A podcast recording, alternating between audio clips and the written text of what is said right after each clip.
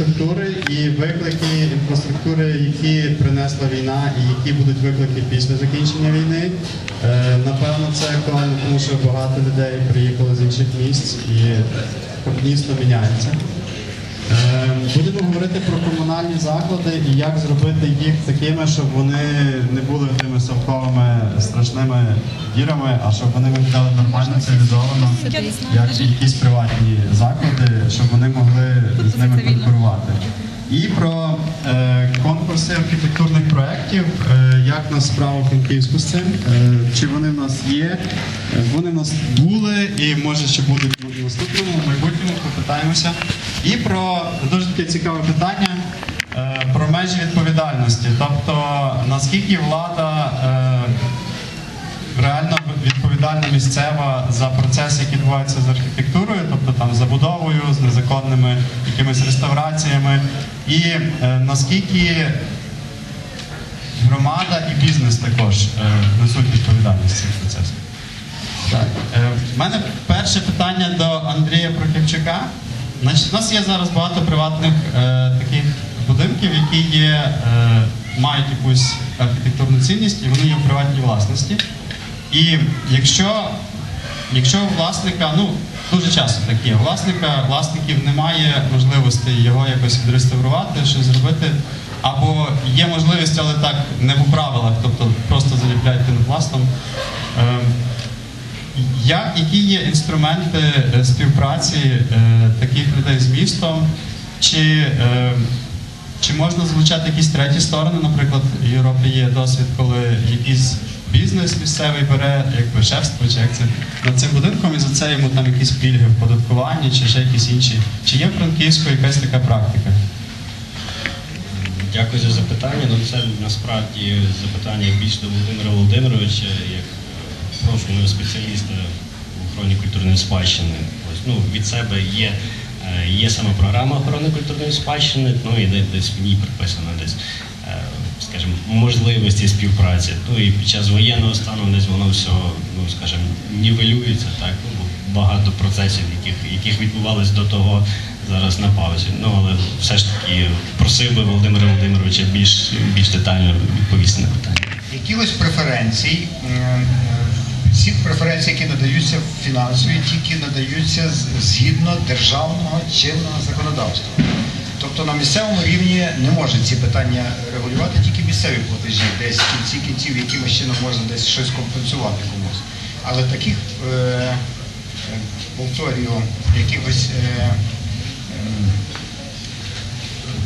значить, форм компенсації за виконання роботи по збереженню своїх об'єктів, ці об'єкти, як правило, приватні власності. Тобто це є приватні власності конкретних якихось людей, конкретних підприємств.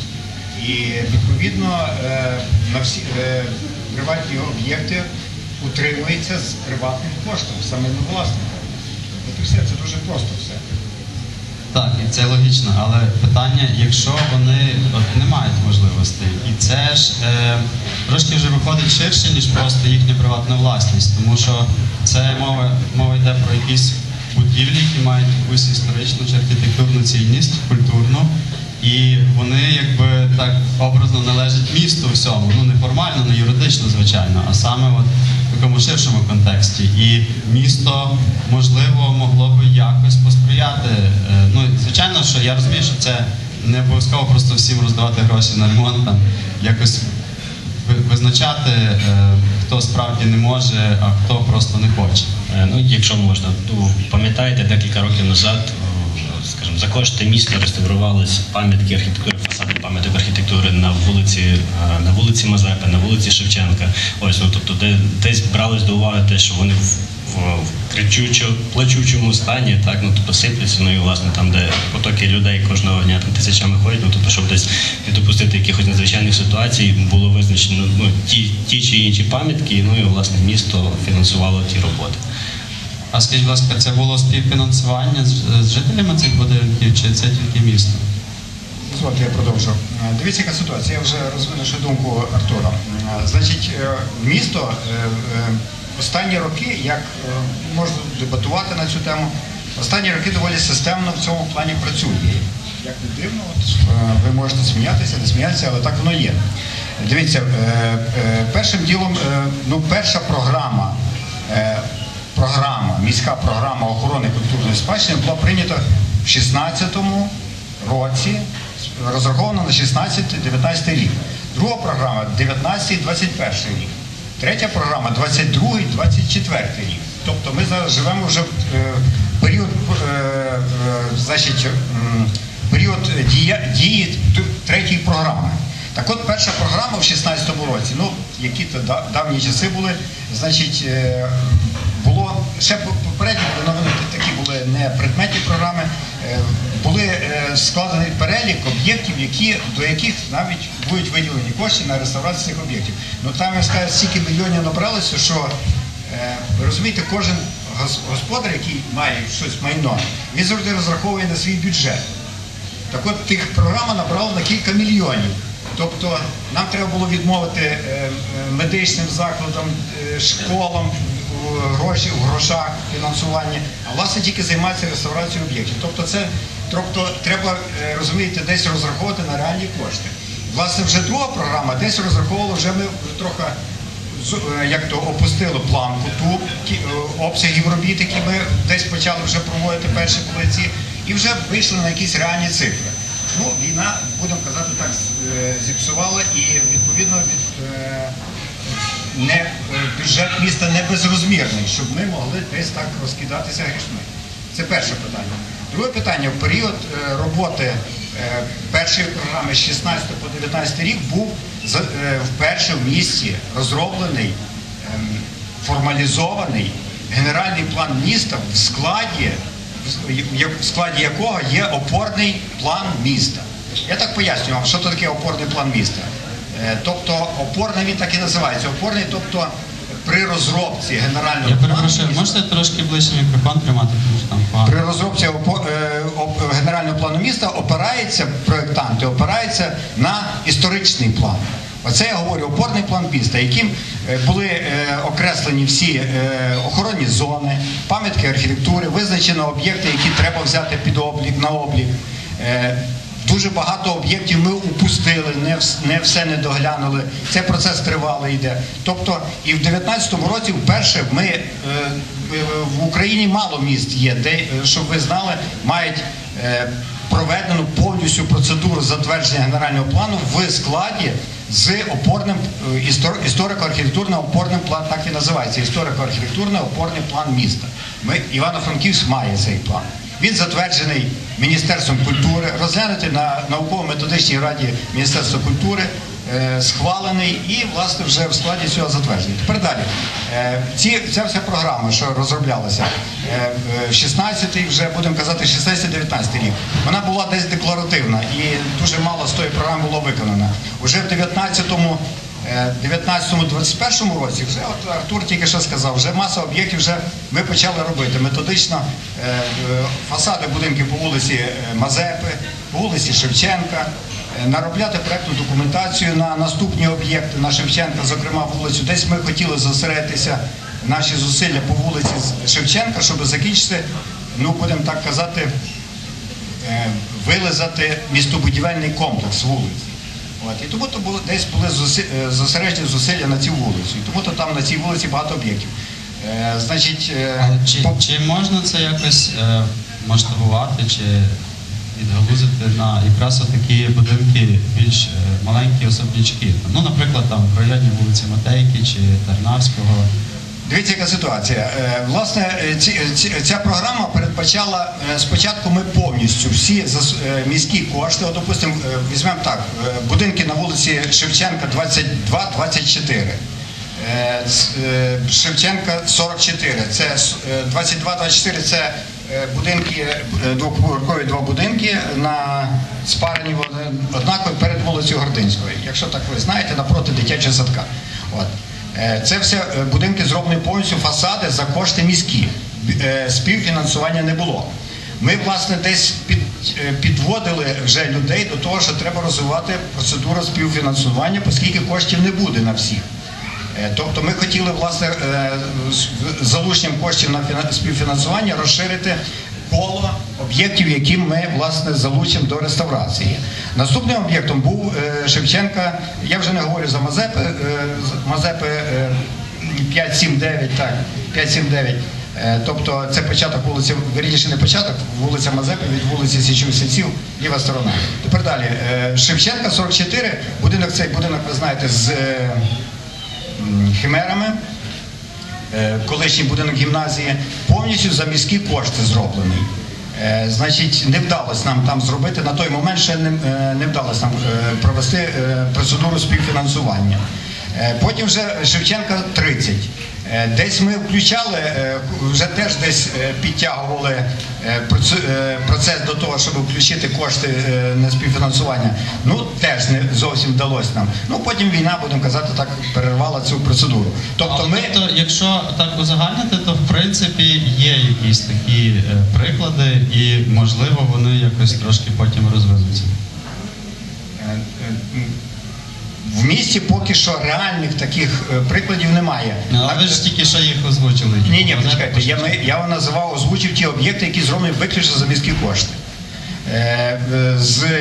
Є об'єкти в місті, які зроблені вже за кошти власників, співвласників будинку. На вулиці Курбаса 8, здається, він, будинок 8. Власник Кукурудз, прізвище Кукурудз, як його звати? Ростеслав, за своїм коштом свого підприємства відреставрував цілий фасад. Курбаса 579, то кошти міські реставрований цей фасад.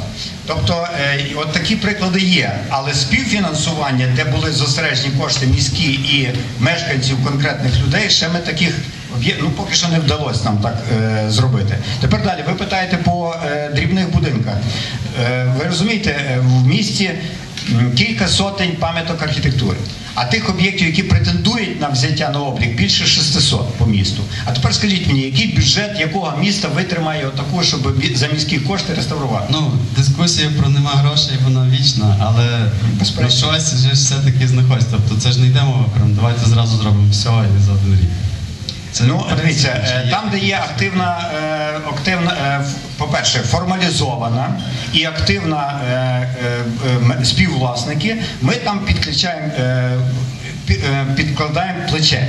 Ну, я можу назвати, наприклад, кілька, ну, де, от, допустимо, зокрема, об'єкт вулиця Грушевського, 38. Дуже активні співвласники будинку.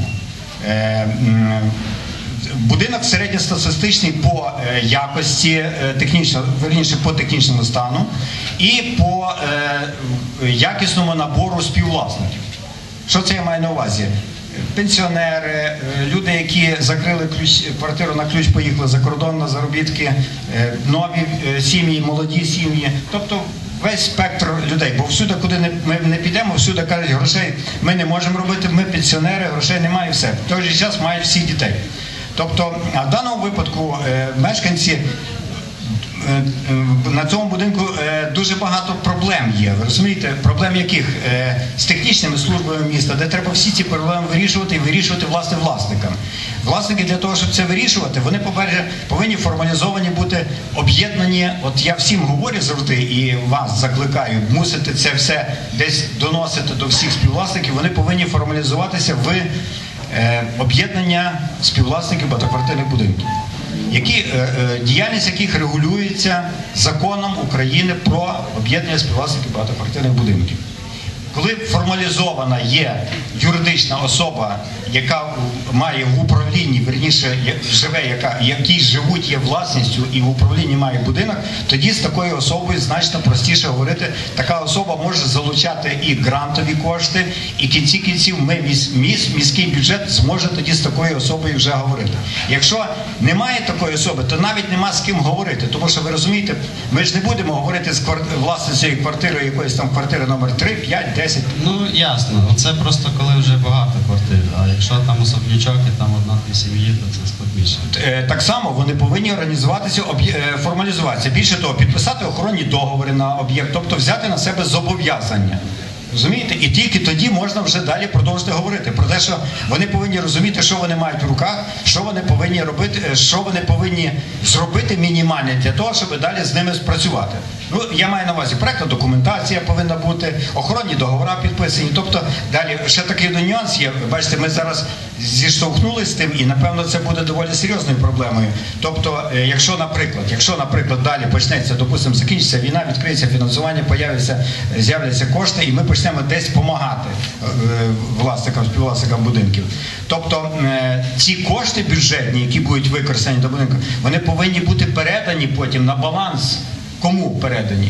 Вони повинні формалізуватися, тобто в об'єднання співвласників будинків. Більше того, вони повинні бути підписані, мати вже підписані охоронні договори і так далі.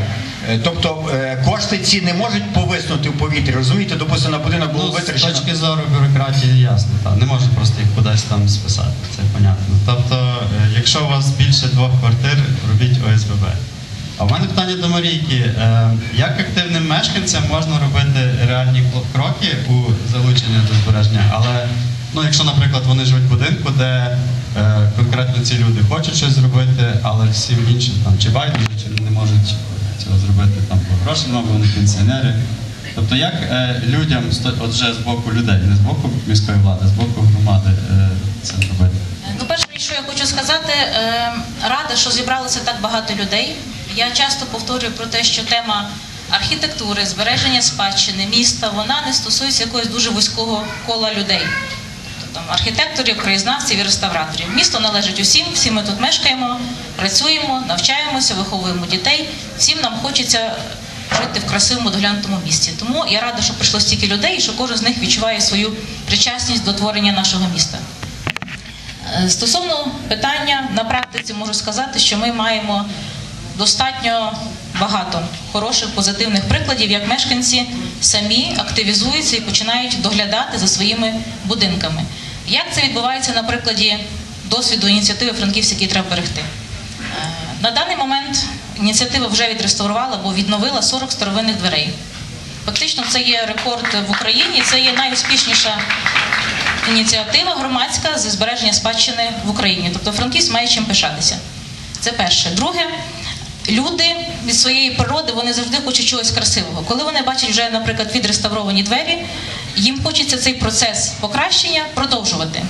Мало того, що вони долучаються до співфінансування, тобто дуже часто, деколи це буває вся сума, деколи десь, не знаю, відсотків 50 ініціатива допомагає знайти мецената, виграти грант. Але у мешканців це бажання є, і це вже дуже добре. Коли вони дивляться на красиві відреставровані двері, вони думають, ага, а навколо то, вибачте, бардак, давайте щось робити. Це підтвердження теорії розбитих вікон, вірно. І ось ми маємо приклади, коли люди в своїх під'їздах починають робити ремонт, починають встановлювати освітлення, починають садити дерева біля свого будинку, починають реставрувати фасад. От пан Ідак згадав приклад будинку на Грушевського, 38, має дуже тісний контакт з цими мешканцями. Ініціатива відреставрувала там старовинні двері. Частину коштів дали мешканці, частину коштів дав харків'янин, який з вдячності до того, що місто наше прийняло дуже багато його земляків, вирішив таким чином віддячити. Тобто такий красивий жест. Далі мешканці, надихнувшись, як я вже казала, в ремонт в під'їзді, освітлення, дерева біля будинку і почали реставрувати за власні кошти фасад. І це не поодинокий приклад. Вішають дзеркала, витирають, миють, прибирають і так далі. Тобто потрібно ці приклади хороші показувати. Як активізувати мешканців? Звичайно, що частина цих всіх старовинних будівель – це є приватна власність. Частина з них в міській якійсь власності. Так? І з одного боку, ми розуміємо, що фасад бачимо ми всі, тобто він належить нам всім, а всередині живуть, власне, власники самі цього будинку. І, на жаль, дуже часто буває так, що вони, якщо їм прикладають руку, якщо з їхньої точки зору, до порятунку цього будинку, то це не їхній смак, розсуд або кишеню, як вже згадували. Не маючи деколи особливих якихось знань, компетенцій і так далі. І це велика проблема, тому що дуже часто мешканці шкодять. Вони викидають двері, вони замінюють вікна, вони наліплюють на ліпнину пінопластик, ти вже згадував, і всіляку іншу різну шкоду. Про це треба дуже багато... Просто збивають ліпнину. Збивають, не заморочуються, потім стерчить та будівельно-оранжева піна і так далі. Тобто проблем дуже багато. Я бачу рішення. Насправді можна не винаходити велосипед, про це вже дуже багато говорили. Коли ініціатива тільки відреставрувала 10 дверей, ми робили таку зустріч в інтелект-хабі, збирали всіх міських чиновників, збирали реставраторів. І була задумка організувати таку справді програму дієву співфінансування. Тобто частину дають мешканці, частину дає міська влада, тобто кожен відчуває відповідальність за цей процес. З практики дверей можу сказати, що коли дійсно люди допомагають реставрувати двері, співфінансують, вони набагато дбайливіше відповідно до цих дверей потім ставляться. Так само з іншими абсолютно елементами. Друге, про це треба дуже багато говорити. Цю культуру бережного ставлення потрібно розвивати. Тому що, на жаль, за радянського часу дуже багато нам оце відчуття відповідальності, відчуття того, що ми господарі свого міста, нам його просто, як ту історичну пам'ять, стерли. Тому маємо приклад Львова зовсім поруч з нами, як вони в цю програму, яка вона настільки є дієва. Тому що зараз фактично працює активно лише фактично сама ініціатива, яка от подає такий позитивний приклад. Що робимо ми для того, щоб дійсно розвивати цю, популяризувати це збереження спадщини і бережне ставлення? Це різноманітні екскурсії. За час повномасштабного вторгнення, зокрема, 80 екскурсій я особисто провела і для переселенців, і для містян. Це різноманітні просвітницькі виставки прямо на вулицях міста, тобто не всередині десь в приміщеннях, в музеях, а коли музей виходить на вулиці міста, і ми людям розповідаємо ці теми, закохуємо в місто, поглиблюємо їхні знання з історії, і поглиблюємо їх це відчуття причасності до міста. Не знаю, від банального якогось магніта з дверима, від банальної фотографії біля дверей, так чи біля просто будинку, коли людина розуміє, ну це ж класно, я ж їжджу за кордон для того, щоб милуватися красивою архітектурою і красиво сфотографуватися. Чому, коли я приїжджаю до себе додому, я настільки не люблю свій дім? Чому я вималюю фіолетовий колір, чому вибиваю красиві різьблені вікна? Чому я нищу люпнину? Невже я ворог своїй країні? І особливо зараз, в наш час, я думаю, що ми дуже гостро це відчуваємо. Коли справді ворог реальний нищить фізично дуже багато українських міст. Тому це справді злочин своїми руками самим ж містянам нищити. Мають бути штрафи, має бути програма співфінансування, має бути заохочення, має бути популяризація, має бути соціальна реклама для того, щоб справді виховувати свідомого містянина і робити це змалку. Зокрема, от зараз ініціативами розробляємо кілька освітніх проєктів. Це є дитяча франківська абетка, розмальовка, вімельбух і інші якісь видання для того, щоб справді вирощувати цього свідомого містянина з маленьких років. Сподіваюсь, нам це швидше вдасться, ніж Франківськ повністю забудують або знищують спадщину. Так, круто, насправді. І це якраз про те, що не тільки в грошах питання, гроші, звичайно, це дуже важлива така деталь. Але не тільки це про гроші, навіть просто якщо почати прибирати в під'їзді і посадити дерево, це вже якісь процеси запускають. Пане Володимир, скажіть, будь ласка, а в разі, якщо руйнується фасад архітектурної пам'ятки, ну, наприклад, там позбивали ліпнину, ліплять пінопласт, що робити людям, які це побачили, тобто який алгоритм дій? Ну, як мінімум, повинні повідомити нас, принаймні департамент містобудування та архітектури. Ми вже будемо знати, що далі робити. Бо інколи буває так, що просто ми не встигаємо побачити все в департаменті, всього-навсього 2 чоловіки цим займаються. А повідомити, ну як? Просто позвонити, чи у вас сторінка? Та можна і усно, можна і звичайно добре написати. От, тобто в будь-якій формі, ради Бога. Ми не цураємося якихось різних форм отримання інформації. Тобто ми відгукнемося на будь-яку інформацію. От, тобто, а далі що вже? Запускається механізм притягнення до відповідальності, штрафні санкції, ну і так далі. Звичайно, це дуже тяжко, тому що пов'язано з доволі складним формальним процесом цим, пов'язаний з підготовкою протоколів. Їх важко написати, оскільки порушники, як правило, уникають зустрічей, а протоколи повинні бути підписані, ними підписані, ознайомлені, і пішли-поїхали, дуже багато таких нюансів є. Ось, але ще раз говорю. Реальна відповідальність у них є за те? Ну, реальна відповідальність. Там, ну, так, звичайно, є адміністративний кодекс. Прошу? Ну, типу, не просто от ви такі погані не робіть так. Ні, звичайно, що. Тим більше зараз в місті, ми вже от маємо досвід, в місті працює служба добродій, яка дуже активно включається, коли щось таке. Вже були випадки в місті, коли завдячуючи цій діяльності цієї служби, ми буквально по руках вдарили порушників потенційних. Розумієте? Тобто є таке, ось, це десь позитивно у нас працює. Інша формальна сторона питання, тобто готуються документи, штрафуються, є адмінкодекс, є відповідна там стаття адмінкодексу, яка говориться, скільки, які збитки нанесені, скільки там, які штрафні санкції. Невеликі штрафні санкції, але тим не менше вони є. От. А саме важливе те, що люди, які десь, власне, порушать пам'ятку, можуть, власне, вони як? Можуть змінити конфігурацію.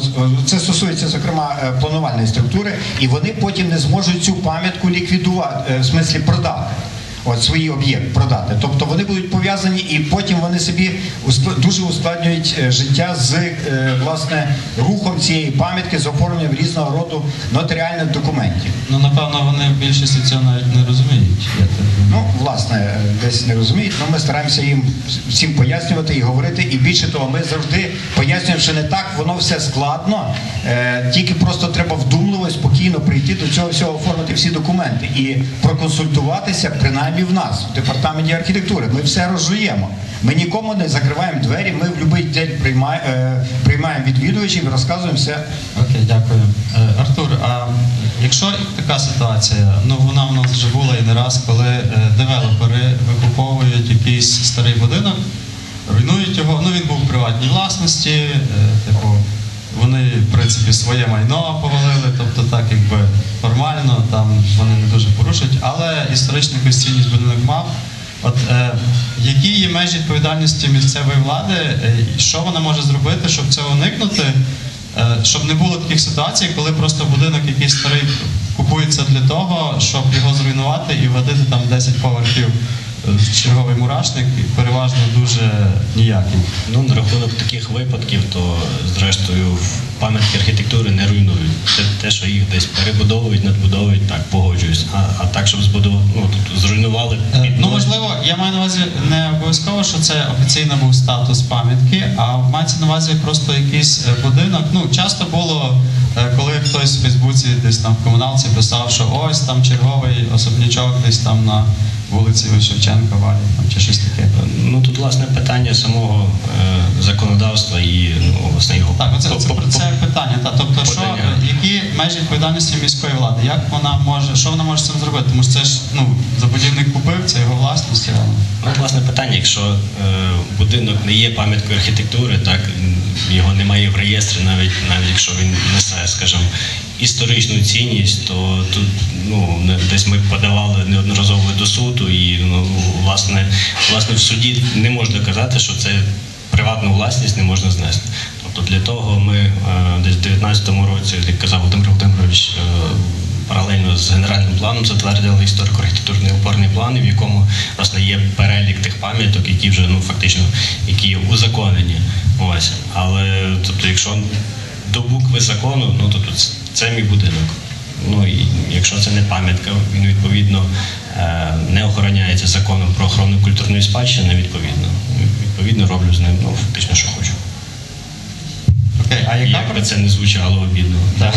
Ну, і в принципі. А яка процедура видачі дозволів забудовнику? Тобто він це купив, цей будинок, і він може робити все, що хоче, чи він мусить звернутися до вас за якимись документами, містобудівні вимоги, якісь проекти узгоджувати і так далі? Ну, фактично, департамент архітектури і головний архітектор підписує на будову два види документів. Це і будівельні паспорти, це якщо є особнячки до 500 квадратів, 2 поверха плюс мансарда.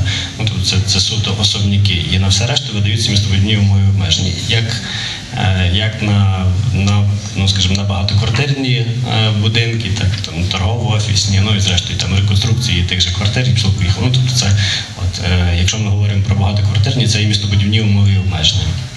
Зараз закон прописаний так, що, власне, в містобудівних прописано буквально, ну, як дві цифри, які можуть регламентувати ту будову. І далі все з архітектором, який проєктує безпосередньо об'єкт і зі замовником. Тобто, якщо це багатоквартирна забудова у відповідності від висотності в містобудівних прописується пляма забудови, там 30%, 40-45, ось в такому ракурсі, і висота. Ось все решта падає, ну, фактично на плечі проєктанта, архітектора, який співпрацює вже з забудовником. Тобто навіть фасад, коли колись фасад було обов'язково погоджувати головного архітектора, так, якщо це якийсь значущий об'єкт, кричущий, якщо це є в середмісті, і неодноразово виносили на розгляд містобудівної ради, де сидять архітектори з іменами і, в принципі, люди, які проєктували і десь можуть підказати, показати, розказати, то тепер в законі чітко прописано,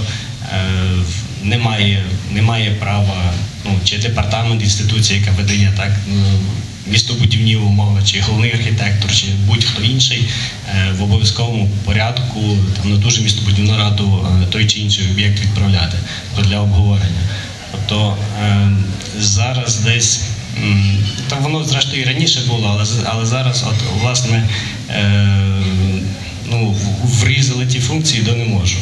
Тобто, фактично, від архітектури пішов один документ, ось, там можна будувати пляму таку-то і таку-то висоту. Все далі архітектура не бачить в принципі. Тобто, стилістично можна робити все, що хочеш? Ну, виходить. І ви не можете з цим нічого зробити, як департамент? Процесуально ні. Ну, це сумно. Це дуже сумно, бо ну, ми розуміємо, у нас історичне місто, яке активно розвивається і забудовується. Тобто тут ну, плюс цього чи мінус, це вже можна говорити. Але, власне, законотворець таким чином подає ті закони, так? Ну, тобто, що тут ми обмежені в функціях, як мінімум. Так, така нотка трохи песимістична. Можна тут якісь такі легкі. От у Львові досвід є, коли дійсно, бо сказав Артур, що ми генеральний план, власне, завдячуючи історико-архітектурного опорного плану, є дві цифри, які говорять про площу, щільність забудови і висотність в історичній частині міста. А от стилістику фасадів, ну, ми не маємо права втручатися туди, але є на то громадянське суспільство і різного роду громадські організації. І я більш ніж певний, що якщо от у Львові в центрі міста мали будувати на Воловій громадський, верніше, готель. Запроєктований був доволі такому модерному, ну ви самі знаєте історичну частину Львова, саме що не є середмісті, який її характер, а вони запроєктували в склі, бетоні, в металі, все, тобто зовсім не характерно для старої частини міста. І, власне, громадські слухання, громадськість десь це все зарубала. Верніше, як зарубала? Вона підняла хвилю і замовник не посмів суперечити цьому.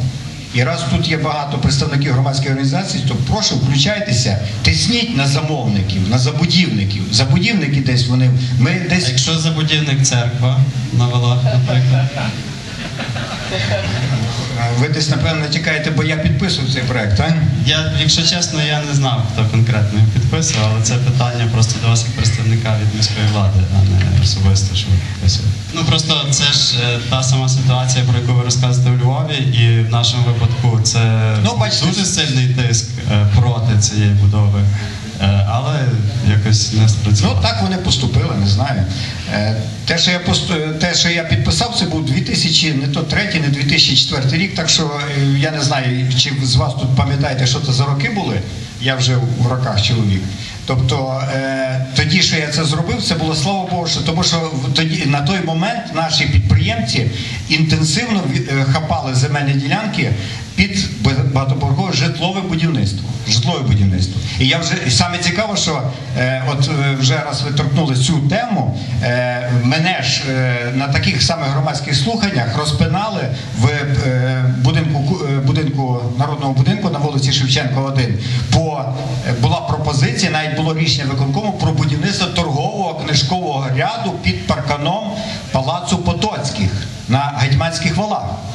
Я не знаю, чи з вас хтось це знає, це реально є протоколи, є рішення виконкому, і, власне, от таке громадське слухання зарубало це. От. Тобто я боявся, що на тому місці, на місці кафе «Казка», раптом виросте житловий будинок. А тут, коли сказали в 2004 році, що буде церковця, то прекрасно. Ну там така Європа церковця. І на старих мурах. Окей, добре, в мене тоді по ходу таке ще виникло питання на рахунок того, що громадськість активна може так вплинути, і як ви навели приклад з готелем в Львові. Але є ще, наприклад, аналогічна ситуація з театром на Подолі, і він теж там прям дуже не вписується стилістично, але ну, якби, є випадки, коли це навпаки круто. І я в Берліні був колись, там дуже багато будівель зруйновано було під час Другої світової, і ті полишалися дирки в вулицях. Типу йде ряд будинків і дирка. І от коли хтось цю дирку забудовує, там був будинок, тепер його нема, і хтось почав забудовувати. В них навпаки такий підхід, що вони його будують, там сині, червоні лінії всі зберігаються, але вони його будують спеціально так, щоб він відрізнявся, щоб він був більш сучасний, модерний, щоб виділити, що це будинок вже збудований не там, в 30-х роках, не в 19 столітті, а саме зараз, щоб це було видно. Там просто зберігаються якісь пропорції, якісь оці всі об'єми, але стилістично, там в мене купа фоток було, як такі от франківська вуличка, і тут такі стекла якась штука стоїть. Тобто це не завжди, напевно, і погано, коли щось... Тобто де оця межа між зробити так, як було, щоб було історичненько, і зробити щось сучасне? Ну, як на мене, тут власне питання, якщо це був будинок, так, ну тобто десь там в міру чогось він зруйнувався, чи там він був раніше, то ну, є логіка його, скажімо, відновити, і то це, ну, як на мене, не є константою. Ось. А от, власне, в цій ситуації, що ви кажете, ну, абсолютно варто продукувати сучасну архітектуру, яка буде ще через роки актуальною, а не просто псевдоархітектуру наліпити карниз, яким пінопластом, і ходити казати, ну, ми попали в стилістику вулиці. Ну, класно, але воно не зовсім так. Тут якраз підходу до проєктування. Це одне питання, бо кожного... Таке дуже. Це якраз питання контексту театру на Подолі. Ну, тут усі пам'ятаємо, що це було і які це був просто зрив емоцій всіх на світі. Ну, як на мене, досить адекватно, гарно виглядає. Тобто я би поверх, напевно, один останній сховав десь трошки далі. Ну, але це, знову ж таки, питання смаків і далі. Окей, дякую. Так, ми серйозно зачепили цю тему. Марійко, скажи, а ще тебе запитаємо, так трошки вернемося. Які з твого досвіду є способи залучити коштів з сторони жителів будинків, якщо вони хочуть їх зберегти, але не мають? Тобто, можливо, якісь там, не знаю, гранти, можливо, ну я не знаю, який є досвід в тебе в цьому питанні? Насправді кожні двері – це індивідуальна ситуація, бо різний справді склад мешканців, різна їх кількість, абсолютно різні були б випадки. Хтось міг дати гонорово, там, не знаю, кілька десятків тисяч гривень. Були випадки, коли до мене просто підходила пенсіонерка, які там за 80 просто швиденько пхала 100 гривень в кишеню, щоб я не змогла їй назад їх віддати. І казала, я хочу, я кажу, ну я ж не буду у вас гроші брати, я навіть не просила. А вона каже, я живу в цьому будинку 50 років, от на Труша конкретно в мене був випадок. Я, дай Бог, ще тут трошки проживу, я хочу гонорово щоразу заходити в ці двері, знати, що я хоча б копійку, хоча б 1 гривню, я на це дала. Тобто питання маю, не маю, тут воно насправді хочу чи не хочу. Так, 100 гривень не врятують, але просто відчуття. Тобто якісь більше. Коли не вистачає, що робити? Були випадки, на щастя, ми маємо Urban Space 100, тобто громадський ресторан, який надає... гранти, ми вже подавалися не раз і вони нас підтримували. Далі це є приватні меценати. Дуже часто підтримують люди, які хочуть зберегти спадщину Івано-Франківську. Вони можуть не мати конкретного відношення до певного будинку. Це може бути житловий будинок, це може бути якась там культурна, наприклад, установа, де ми реставрували двері. Вони хочуть просто допомогти. І вони дають кошти. Дуже часто були випадки, коли люди з інших міст так само доєднуються, приєднуються. Це теж дуже радує. На початках, звичайно, це було складно, тому що люди не вірили в цю ідею, багато хто взагалі в неї не вірив, так? Але тим не менше вдалося зробити вже дуже багато і люди цим надихаються. Я насправді, якщо дозволиш, торкнуся ще попереднього питання, я хочу сказати дві дуже важливі речі і хочу, щоб ви їх запам'ятали. Перше, якщо не діє чомусь міська влада, якщо, на жаль, не діють закони, Є хоча б надія на свідомість містян, так? І от ви маєте добре самі розуміти це і передати всім своїм знайомим, родичам, коліжанкам, однокласникам, співробітникам, хто трапиться на вашому шляху життєвому. Якщо ви мешкаєте або працюєте в старовинному будинку, його фасад, його зовнішній вигляд, повірте, він вже дуже добре продуманий архітектором, він не потребує вашого додаткового втручання, десь якогось там салатового кольору чи пінопластового вікна. Він вже самодостатній і гармонійний, його треба просто підтримати в тому стані, в якому він був задуманий.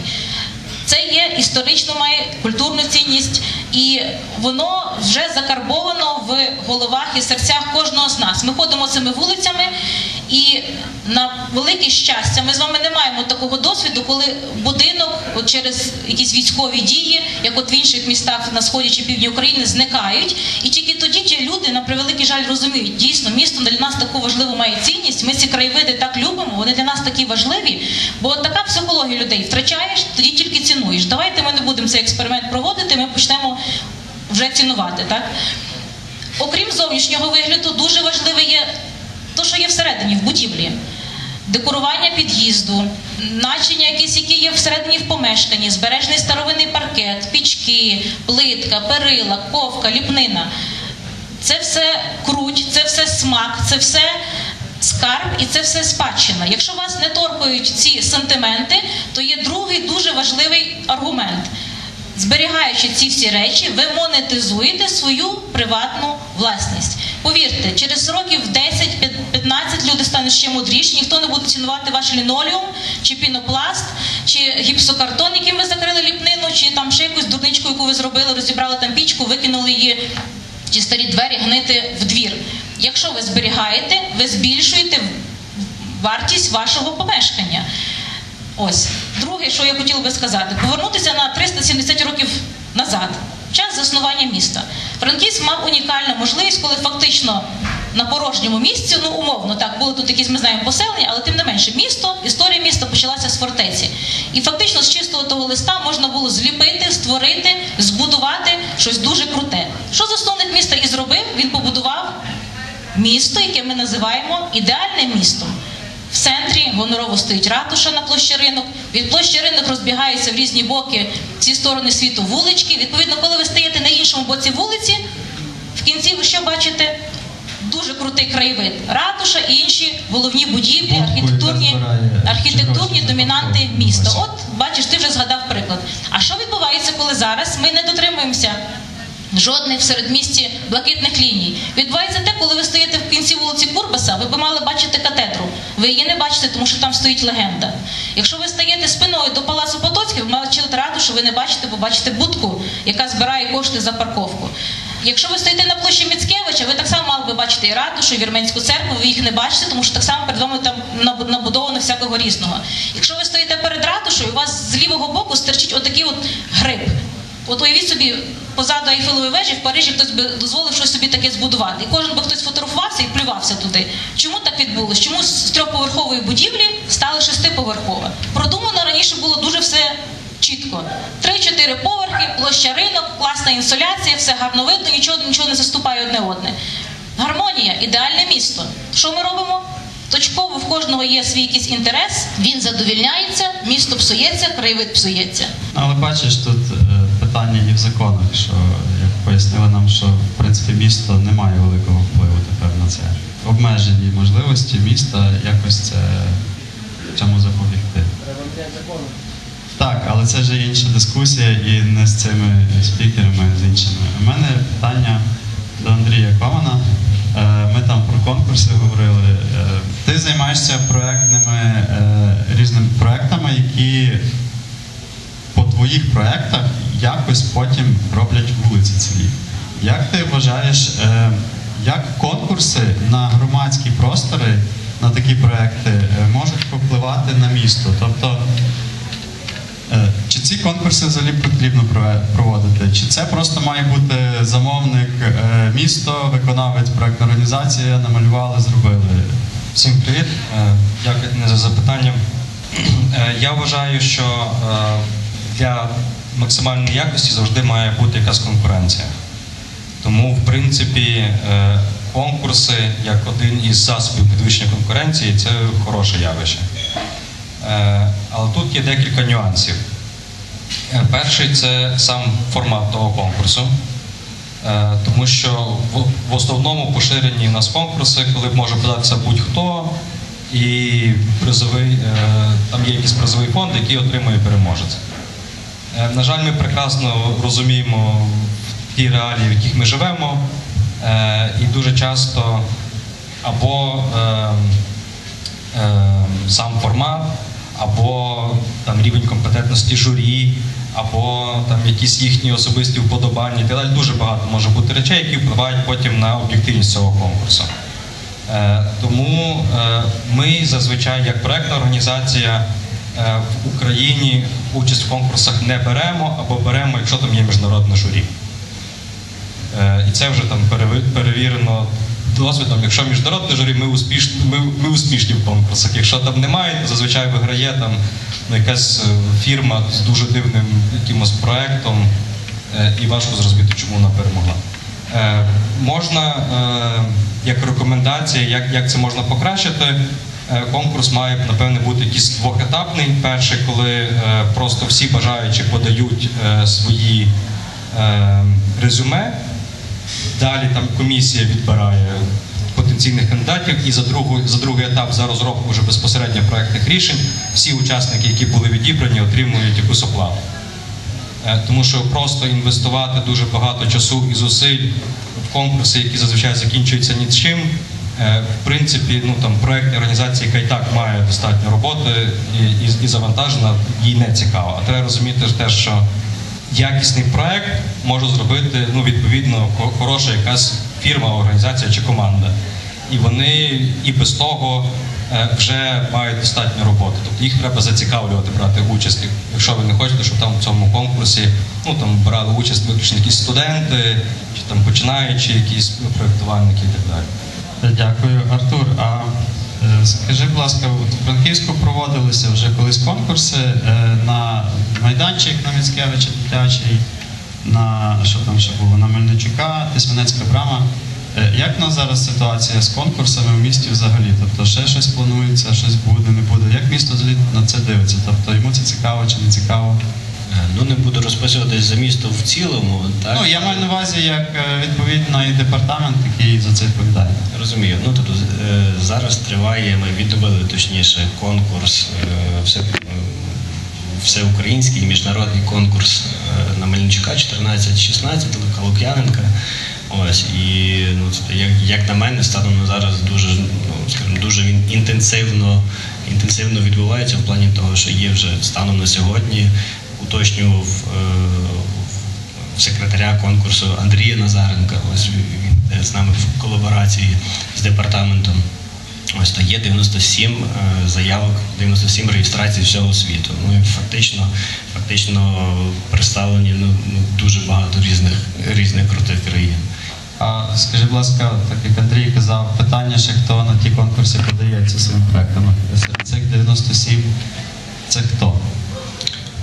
Є як фірми, ну, тобто компанії, є компанії, круті компанії з крутим ім'ям європейським. Ось, ну, тобто всі свої дані, ну, тобто подають реквізити, і ми заходимо, дивимося, то, ну, насправді подекуди це дуже круто. Ну, тобто, і, скажімо, в душі за них боліваю, так, щоб іменно вони виграли. Ну, і це би було дуже таким великим плюсом. І, ну, для міста, як для самого конкурсу, ну і в принципі для міста. Тобто це репутація міста, що ми можемо провести такий конкурс на такому рівні.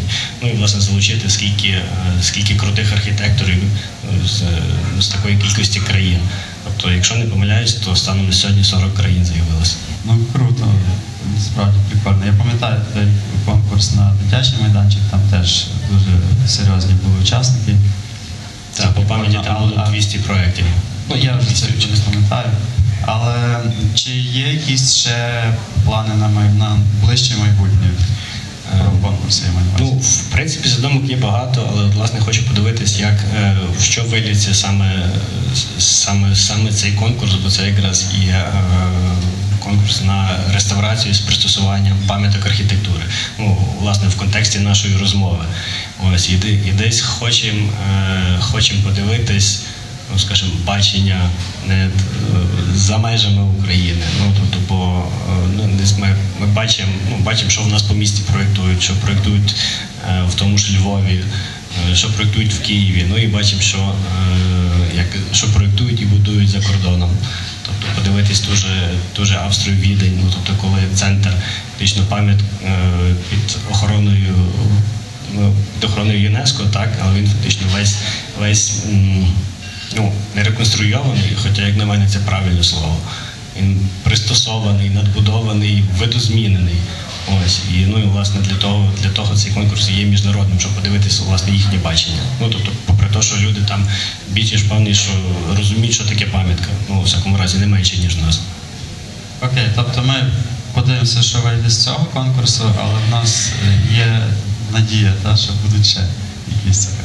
Ну, я дуже сподіваюся, і я, ну, скажімо, від себе докладу всіх зусиль, щоб воно, власне, все так і відбувалося. Ну, як на мене, то в середмісті, як у нас історичне місто, ми тут маємо той історичний ареал, напевно, всі об'єкти мали би йти через конкурси. Ну, тобто, це нове будівництво, це однозначно, а, власне, якісь пристосування, реконструкція і, ну, тобто, видозміна об'єкту, чи це пам'ятка, чи це не є пам'яткою, ну, але все рівно, якщо це є центральна частина міста, то це мало би бути суто і виключно конкурсом. Ну, тобто, і вибиратись краще.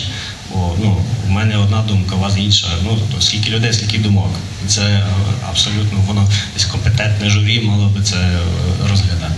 Ну, про дитячий майданчик на Міцкевича теж було дуже багато, дуже різних думок, але тим не менше там завжди купа дітей і... Тобто він працює і абсолютно. Це найголовніше.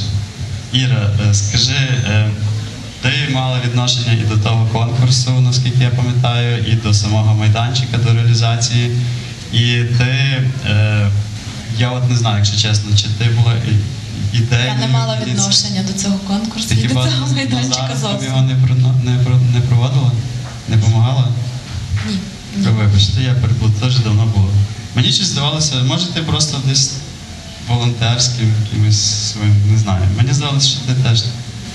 Ну, з цим майданчиком я не мала абсолютно ніякого відношення до цього конкурсу, до Міцкевича ти маєш на увазі? Так. Ні, але я проєктувала другу чергу. Тобто після цього конкурсу було якби замовлення від міста про те, що було би класно продовжити цей майданчик, тому що він насправді досить маленький, але він настільки полюбився і якби змінив відношення людей до того, як взагалі має виглядати дитячий простір. І ми так розробили проєкт із Вершиніною, Мар'яною Вершиніною, і з департаментом благоустрою, здається, так? Ось. І, на жаль, це було 2 роки тому, проєкт є, він, напевно, чекає своєї черги, не знаю, як далі буде, але дуже сподіваюся, що його реалізують, тому що ну, він буде поряд, він буде в тій самій стилістиці, просто трошечки інакший і, ну, покращений, можна так сказати.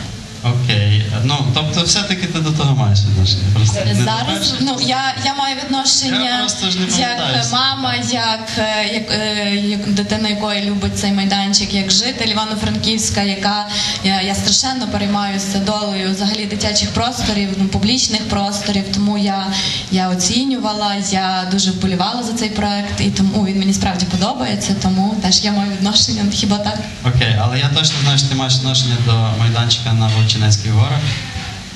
Особисто тобі, я вже тобі це і казав, але публічно хочу подякувати, тому що насправді я ще працюю з дітьми, по вихідних ми водимо їх на прогулянки в ліс, і ми дуже багато користуємося, хоча ми ходимо набагато далі, там глибину лісу, але цей, там де сцена, цей майданчик, вони прямо обожнюють на ньому скакати, і оглядовий майданчик, і цей бінокль, коротше, це бімба.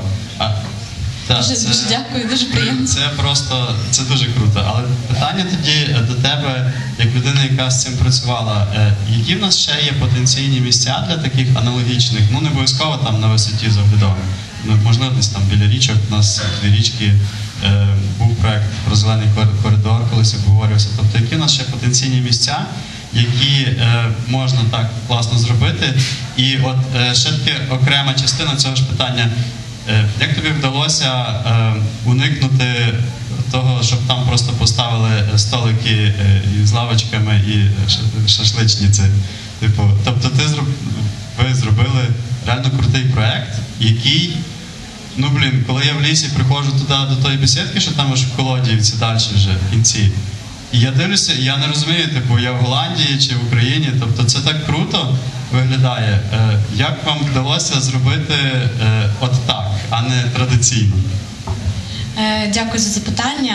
Ну, загалом вовчинецький проект – це взагалі дуже унікальна історія. І я можу взагалі розказувати про неї дуже довго і розлого, але так коротко, можливо, хтось не знає. Це є європейський грант, який виграла команда, яка написала цей грант, так? Тобто 85% фінансування давала Європа. Тільки 15% така була умова, що має знайти місто. І коли мене запросили стати архітектором, ну, запросили в цю команду і стати архітектором цього проєкту, я, чесно вам скажу, я не повірила, я 3 рази перепитувала, я просто почула цю всю ідею, як вони планують зробити. І я була в захваті, і, ну, до останнього не вірила.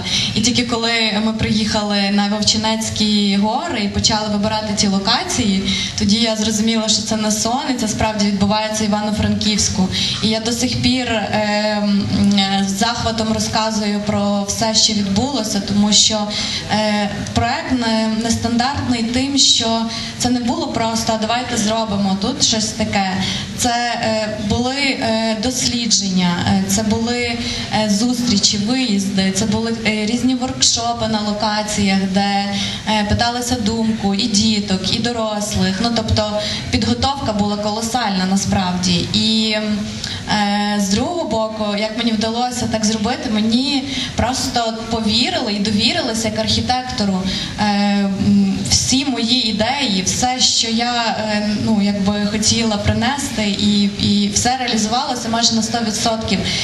Ну, не знаю, це, напевно, просто була якась магія місця і команди, і людей. І це, ну, це було, до речі, в ковід, коли все зупинилося, всі люди сиділи по хатах, а ми приїхали на Вовчинці, і, ну, це я як згадую, мене ж мурахи зараз.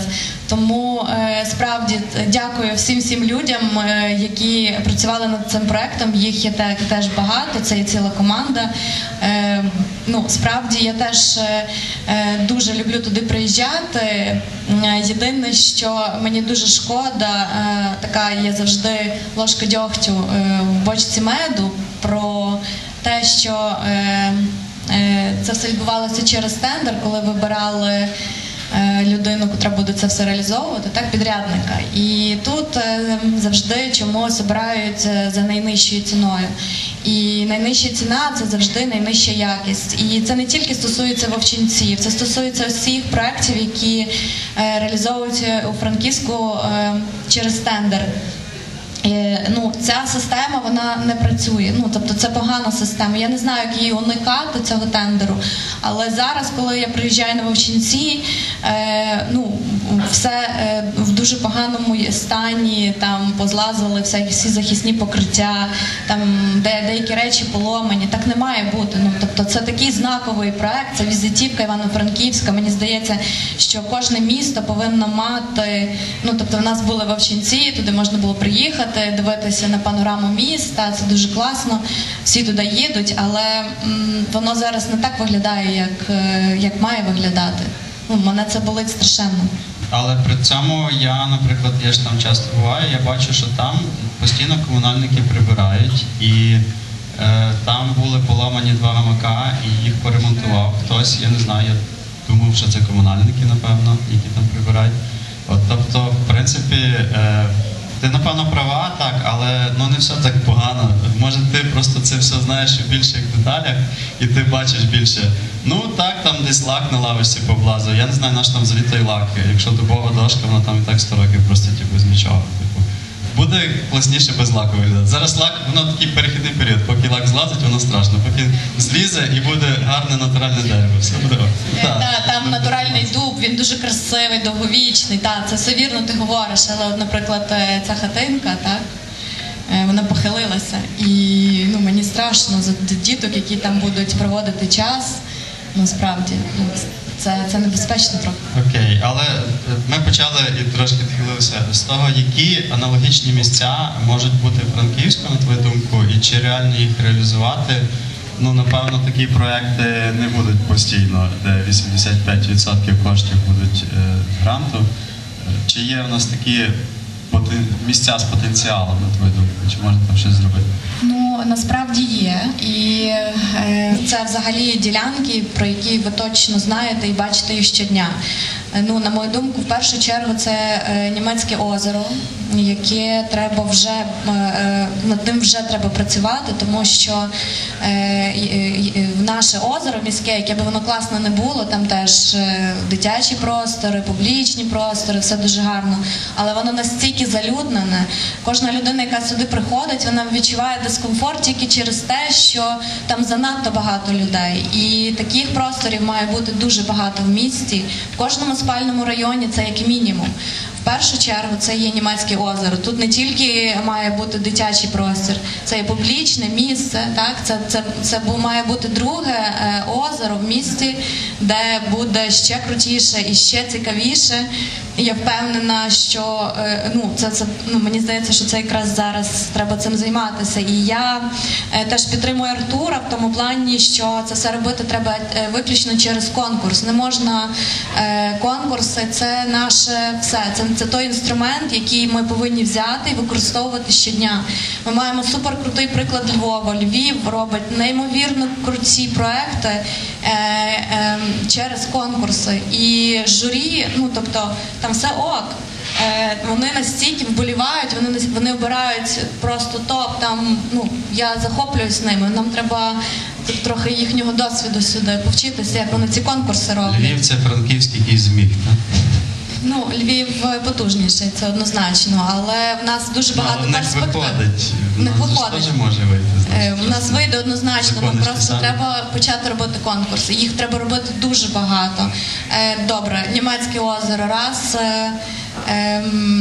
річ Б, набережна Бистриці Солотвинської, два, повністю, там де є велодоріжка, там... Оце все можна зробити в мега-крутий публічний простір з дитячими майданчиками і так далі. Інша Бистриця Надвірнянська, 2 так само, береги, вільні, просторі.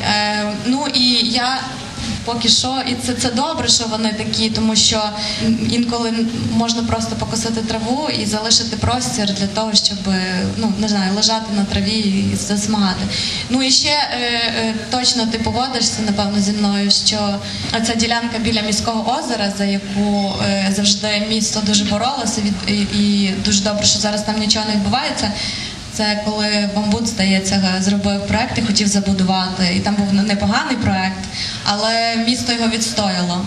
І він зараз стоїть простий собі, без нічого. Місто, юридичний відділ, всім відділом захворів, коли голосують відбувають, так? Відстоїть.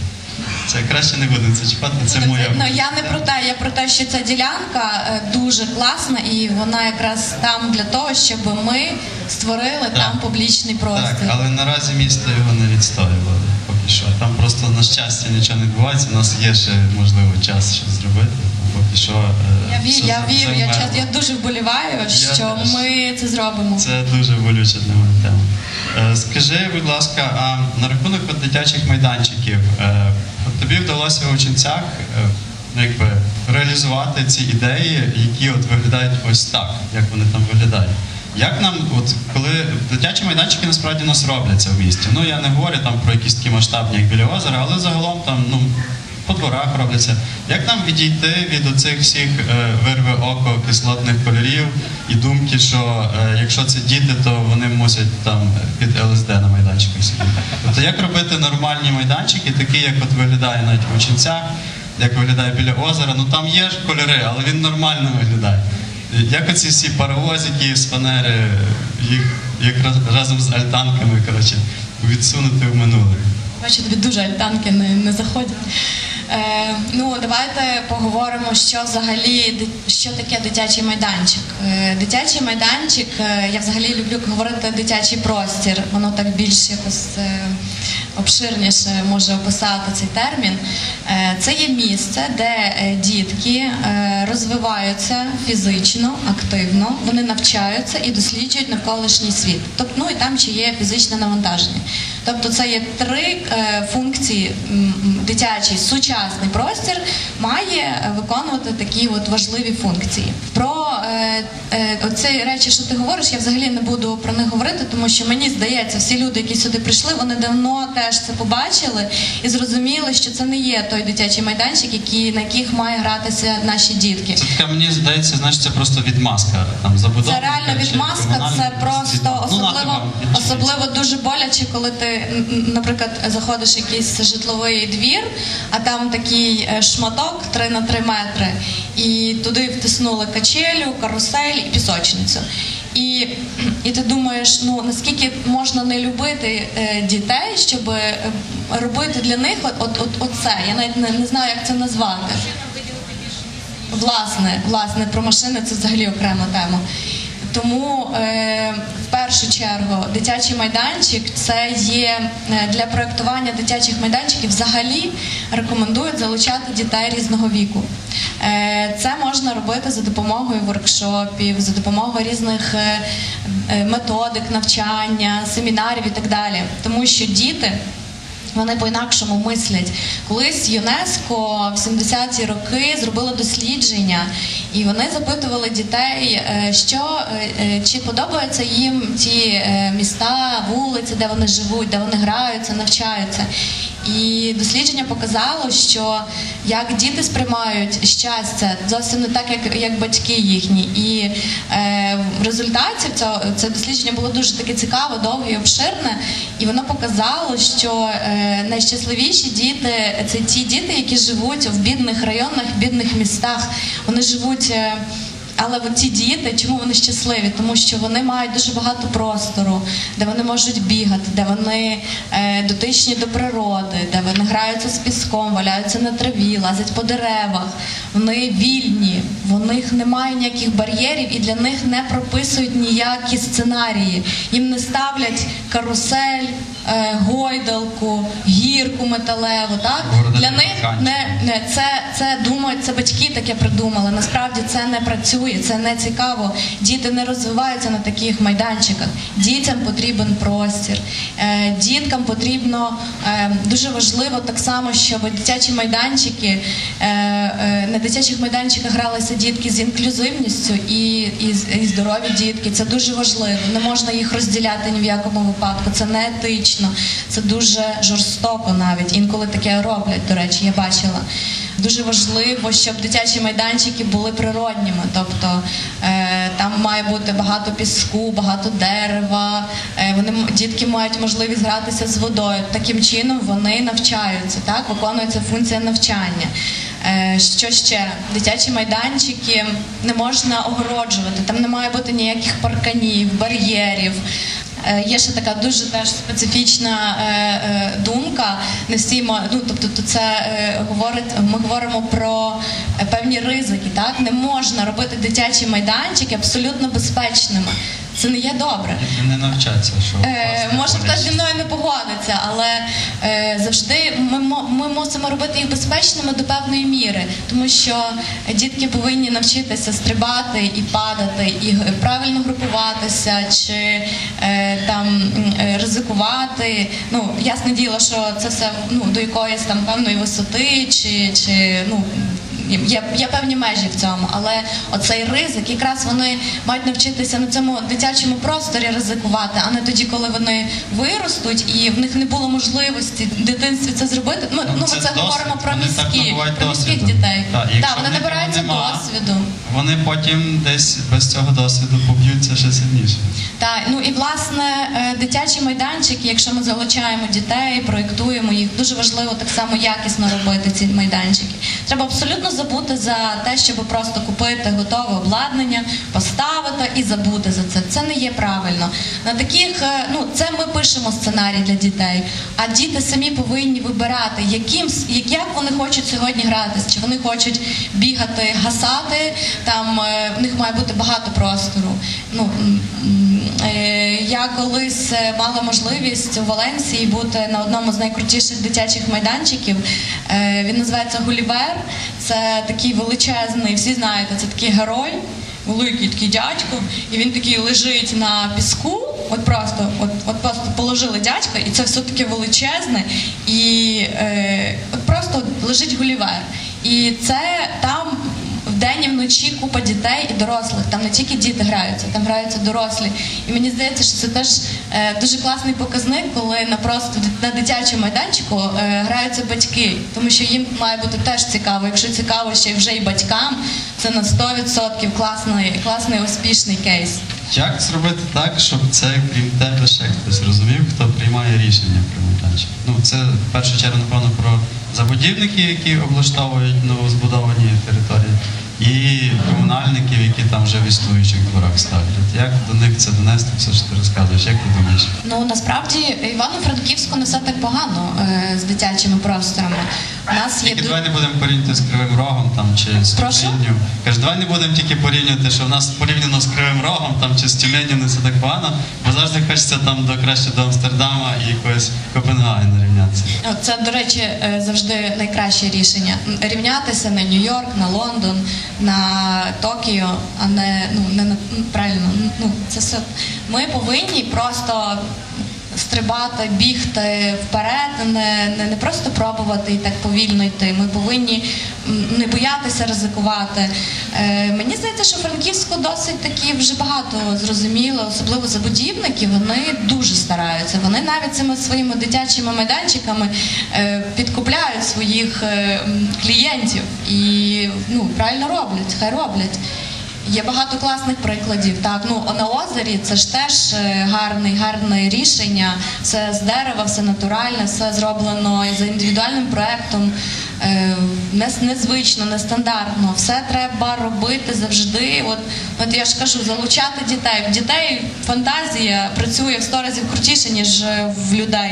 І коли, наприклад, буде якийсь там брейнстормінг, організувати, зібрати таких шалених чуваків, вони точно придумають щось таке, а потім архітектор це все гарно запише і буде намагатиметься це все втілити. Я впевнена, що цей майданчик буде супер успішним. Можна провести ще один конкурс, але суто серед дітей на якийсь черговий дитячий майданчик. Я думаю, що вони будуть тішитися вже через те, що їх слухають, їх поважають, їх залучають. Вони ж це, все ж для них. Це ж для дітей ми робимо. Які в них будуть ідеї, тому що вони справді не передбачені. Я з дітьми працюю дуже багато, і я деколи просто прозріваю, як вони мислять. Круто і нестандартно. Так, окей. Може, до речі, якраз вони вже як наступне покоління жителів Франківська будуть інакше це робити. Андрій, до тебе питання. В 2014-2015 році, я пам'ятаю ті двіжники, коли почався, в першу чергу через децентралізацію грошей міста стало більше, але почався такий широкий рух за розвиток інфраструктури міста не тільки для машин, для велосипедів, ми ходили за ту велодоріжку на набережній, для пішохідної зони, розмови про Шевченка, яка тоді ще була проїзною. Тобто було дуже багато таких здвигів і утворилася така навіть за кілька років пішохідна зона в центрі міста, але вона така в якихось місцях пересікається все-таки машинами. От як на твою думку, які мають бути межі цієї пішохідної зони в Франківську? Чи вона має бути прям весь центр перекритий, чи все-таки так, як є, вже ок? Як ти вважаєш, як експерт в цій справі? Я, до речі, почну відповідати на це питання, додам ще до відповіді Іри.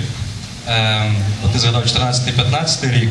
Це дійсно були дуже складні роки, коли якісь речі, які зараз, коли ми тут спілкуємося, здаються очевидними, а тоді це треба було доносити до людей. Я пам'ятаю ту контору, що велодоріжки малювала, і що там, як на нас дивилися, які люди. Так, тому зараз вже набагато простіше, там в контексті теми про дитячі майданчики.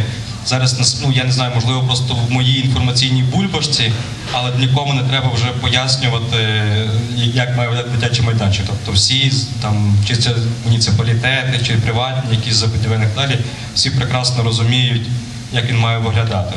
Довгий період часу вже був навіть розрив, що замовники хотіли класні майданчики, ну, там, з натуральних матеріалів, не кислотних кольорів, але не було ще виробників, які б це могли нормально робити. Тобто зараз вже і виробники підтягнулися. Прогрес в цьому є. А якщо говорити про пішохідну зону, то коли ми робили стратегію просторового розвитку для Франківська разом з Connections, то ми робили дуже цікаве опитування серед мешканців міста. Ми їм задавали питання, якщо ви знаходитеся біля ратуші, тобто в самому центрі міста, куди ви готові дійти пішки, там, якщо вам потрібно там добратися якусь точку з точки А в точку Б. Звичайно ж, там відповіді дуже сильно різнилися, для когось там і 100 метрів це вже велика відстань, хтось там міг готовий там ледь не на край міста йти пішки.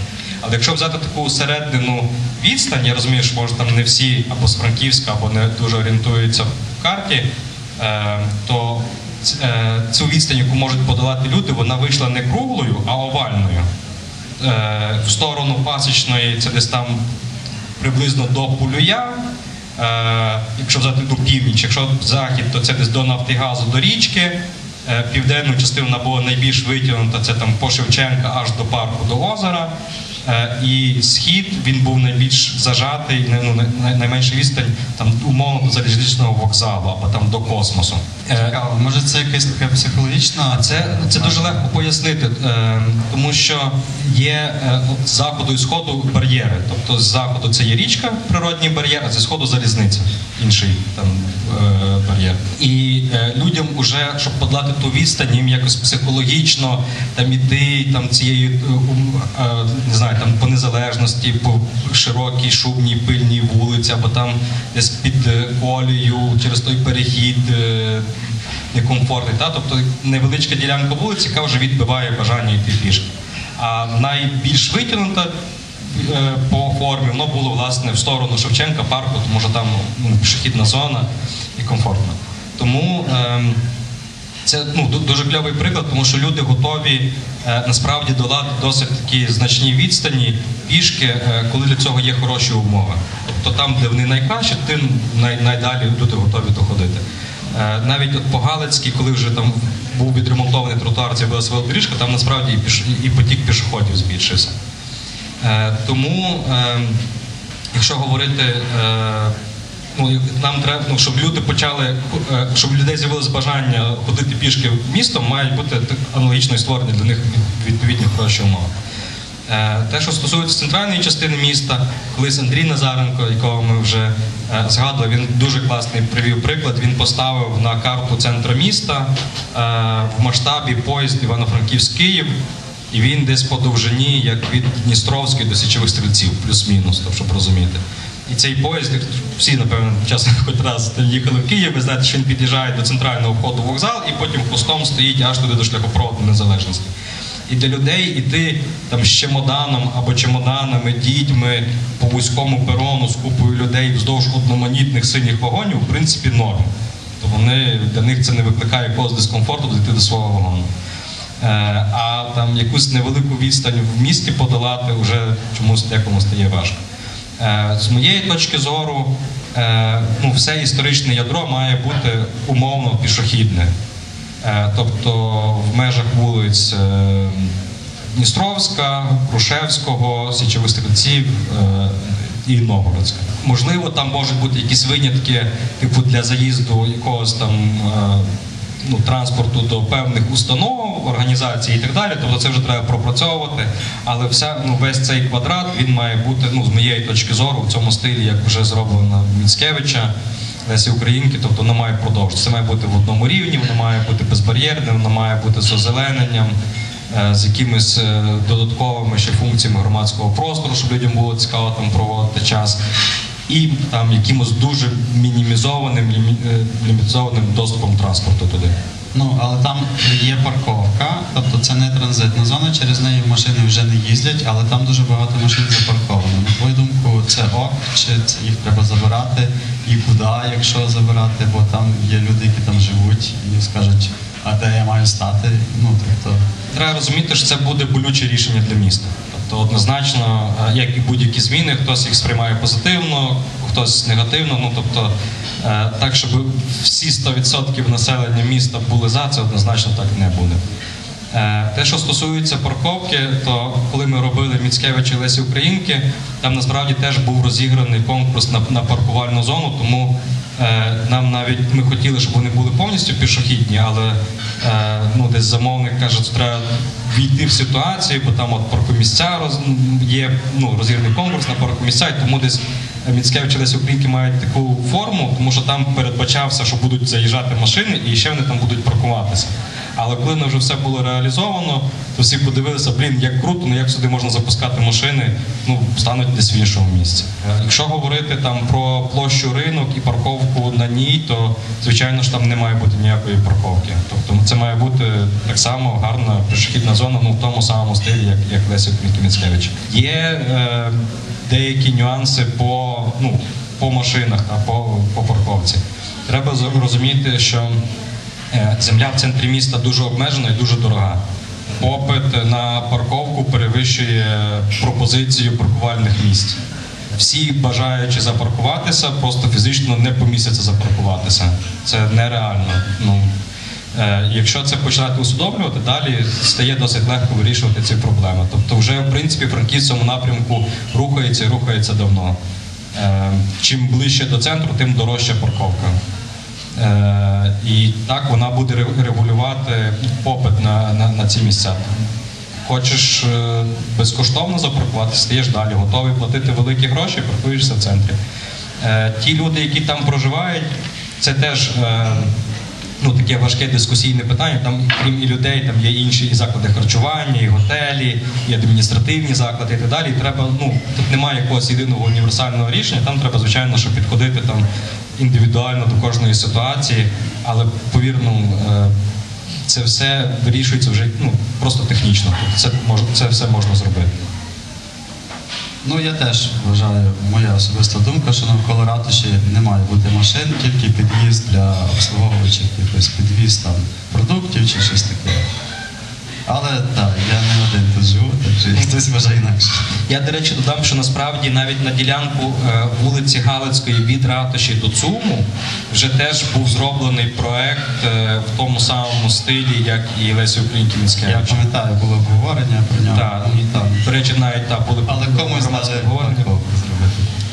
Я надіюся, що все ж таки ми дійдемо до реалізації потім і того проекту, і взагалі площі ринок, тому що особисто мені якось навіть стидно, що центральна площа міста має такий вигляд такого міні-базару. Я думаю, що в принципі для більшості це теж очевидно і рано чи пізно вона зміниться. Продовжуючи про вигляд, у нас в місті вже якісь такі, мається на увазі по проєктуванню вулиць, дизайн вулиць вимальовується потрошки ще за тих перших часів. Якийсь такий більш-менш єдиний дизайн, єдиний, як би сказати, спосіб створення цих проєктів з якимись спільними рисами. Як його поширити на все місто, а не тільки в центрі? І як зробити так, щоб все місто було, так як ти кажеш, зручним для людей, які просто ходять, щоб було не тільки там в центрі прикольно пішки пройтися там по Шевченка, до Шевченка, до парку, а і в інших частинах, навіть спальних районах, тобто організувати вулиці так, щоб людина відчула себе як в центрі по комфортності. Ну, звичайно ж, там архітектурно воно зовсім інакше виглядає, але то про дизайн вулиці, не про архітектуру. Хороше запитання. Насправді має бути просто якийсь розроблений єдиний дизайн-код для міста, бо ми розуміємо, що є різні замовники, різні проєктні організації, різні виконавці і так далі, і кожного там своя думка, своє бачення і так далі. Насправді, Франківськ, мені здається, декілька років назад навіть такий дизайн-код вже на основі реалізованих проєктів десь для себе просто це систематизував, розробив і там роздавав різним підрядним організаціям, щоб вони його дотримувалися. Тому те, що стосується якоїсь системності, в принципі, в цьому напрямку теж рух є і він позитивний. Як зробити так, щоб воно було зрозуміло? Це насправді можна зробити правильним підбором матеріалів, кольорів і висотністю. Якщо коротко, я поясню. Напевне, перший тротуар, який Франківську почав, відремонтувався як тротуар, а не там комплекс здоров'я, це була, власне, Галицька, це діляночка від ЦУМу туди до Панорами Плази.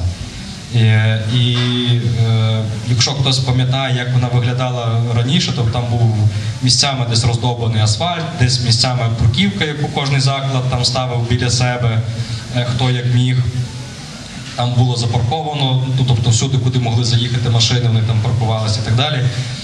І був якийсь певний період часу в Франківську, коли кожний заклад біля себе намагався це якось облагородити, і це навіть сприймалося позитивно, тому що були там важкі часи, не було достатньо фінансування, і просто взагалі люди раділи, що десь там болото заклали якоюсь бруківкою, але потім часом це перетворилося на такий певний вінігрет на тротуарі.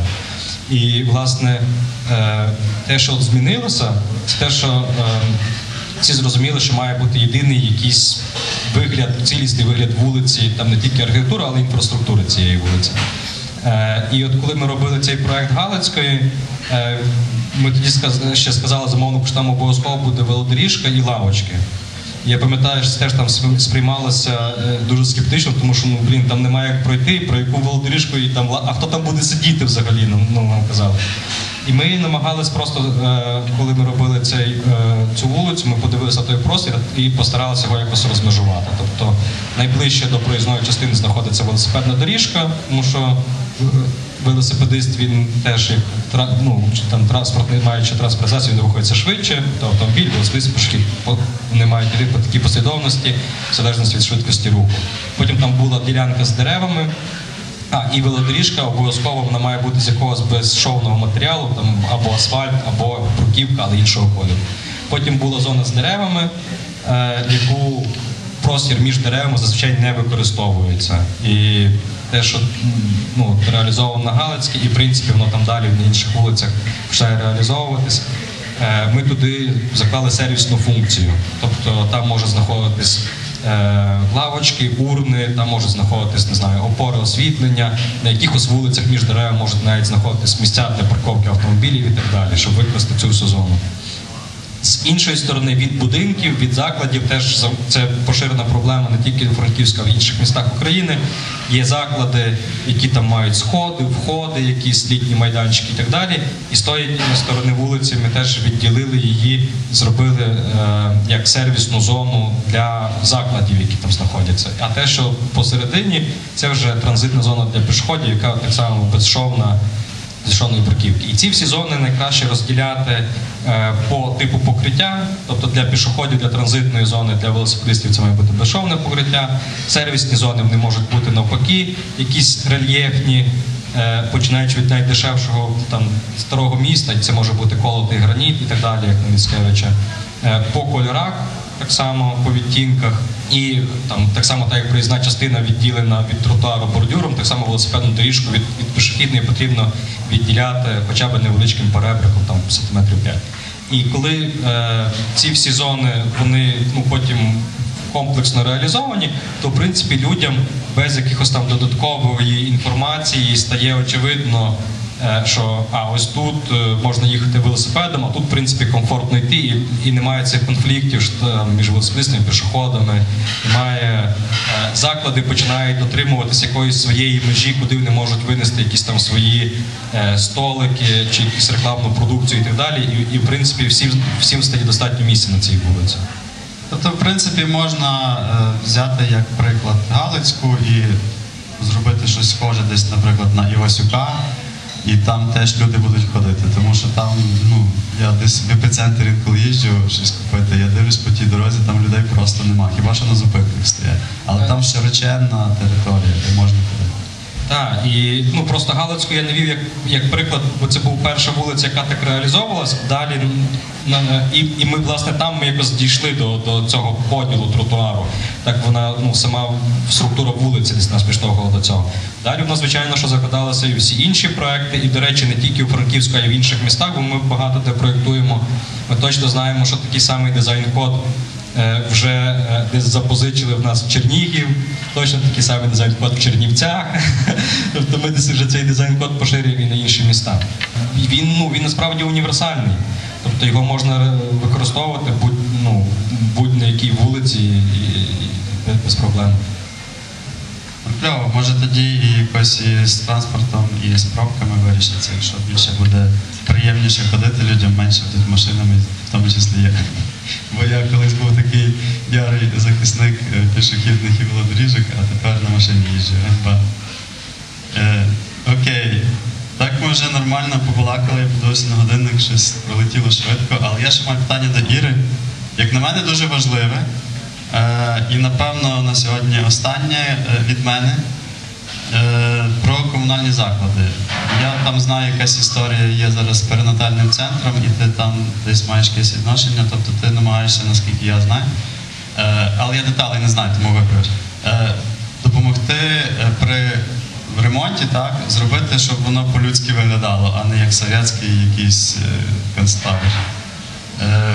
Як нам в загальному, на твою думку, і з твого вже якогось досвіду, і з вчителями, і, можливо, тепер з цим, як нам зробити так, щоб комунальні заклади не відлякували собою людей? Тобто, там же ж можна зробити нормально. Чомусь просто цього не роблять, і це не про якісь там мільйони, це навіть не про закуплення якогось дорогого медичного обладнання, там, чи якщо це не медичний заклад, то, не знаю, школа чи що. Тобто, як нам перетворити комунальні заклади в такі, щоб вони виглядали як приватні, і щоб люди теж туди ходили, а не всі тільки туди плювалися в ту сторону і уникали?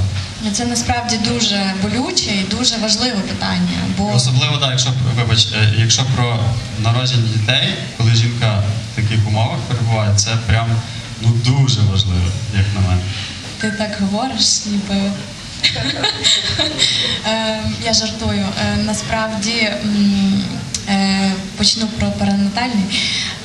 Це просто розкажу вам історію, це чиста випадковість. Я побачила допис мера на Фейсбуці, що розбомбили перинатальний, там всі дуже обурювалися цьому слові. І я побачила, думаю, вау, там роблять ремонт, це просто, це фантастика. І коментую, а як же ж, покажіть проєкт, де як будуть виглядати тепер ці палати. Мовчанка. Думаю, окей, нема проєкту, я зрозуміла, нема проєкту. Пишу перинатальному, просто беру там, дивлюся, як вони там в Фейсбуці, пишу їм повідомлення. Доброго дня, я така-то, архітектор. Бачу, що у вас там щось хороше відбувається. У мене просто настільки я, як мама, як людина, яка чула безліч страшних історій про перинатальне, я там не народжувала, дякувати Богу, але я вболіваю за всіх мам Івано-Франківська, і це ти дуже на 100% правильно кажеш. Це місце, де має бути не те, що комфортно, це краще, ніж вдома має бути. І інтер'єр – це ж психологія, так? Він впливає на все. Мама, яка пережила стрес і тримає на руках свою дитинку, їй має бути мега комфортно. Тому я їм пишу і кажу, давайте я допоможу, я хочу допомогти, абсолютно безкоштовно. Це не історія, що я якась там суперкласна. Просто я зрозуміла, що вони роблять це без проєкту. І я не маю пояснення, чому так відбувається. Я кажу, давайте зроблю вам проєкт. І вони мені відписали буквально на другий день і кажуть, давайте, дякуємо, ми дуже, давайте, ми хочемо, приходіть до нас. Я прийшла, ми познайомилася з керівником, дуже відкрита жінка, бачу, що дуже старається, дуже хоче щось поміняти, поводила мені, зробила екскурсію. Одразу в цей день я прийшла, познайомилася з виконробом, зробила обміри. Ну, все було настільки блискавично швидко, і якась ракета прилетіла. Я зробила їм пропозицію і ми домовилися, що я віддаю їм це, віддаю креслення, по цим кресленням зразу зробили розпланування, ми це все обговорили, погодили. І далі вони вже, маючи цю візуалізацію, так, вони бачать, до чого вони рухаються, як це має, що вони мають робити. Але виникає питання, чому коли починається робити ремонт в комунальному закладі Івано-Франківська, чи це школа, чи це лікарня, байдуже, чому люди не роблять проекти? Я не можу дати відповідь на це питання, чому в їхніх головах не зароджується елементарна думка про те, що ж треба проект. Розбомбили все, а як креслення, де креслення, де візуалізація? Вони ж мусять бачити, що вони роблять. І там, до речі, дуже класний дядько, ми з ним порозумілися, не було ніяких проблем. Тобто, розумієте, вони готові, вони просто не подумали, так? Не знаю, як це пояснити. Тому я собі дійшла до такого висновку, що кожен ремонт, який буде відбуватися в Івано-Франківську, в комунальному закладі, мусить проходити через конкурс. Знову ж таки, конкурс. Поки до людей не дійде, що треба робити проект, коли не буде цієї ініціативи і розуміння цієї ситуації, я думаю, що це просто треба прийняти на рівні міста таку постанову, що от така-то школа хоче зробити інтер'єр, повністю новити інтер'єри, не знаю, якісь дитячі, байдуже, про що ми говоримо. Мусить бути конкурс. Тобто це має працювати на 100% і це має бути така умова. І в конкурсному журі повинні сидіти архітектори і дизайнери. Все. Ніякі там, я не знаю, волонтери, не знаю, якісь депутати, просто спеціалісти своєї справи. І, можливо, там ще має бути директор того закладу, так, який ініціював цей ремонт.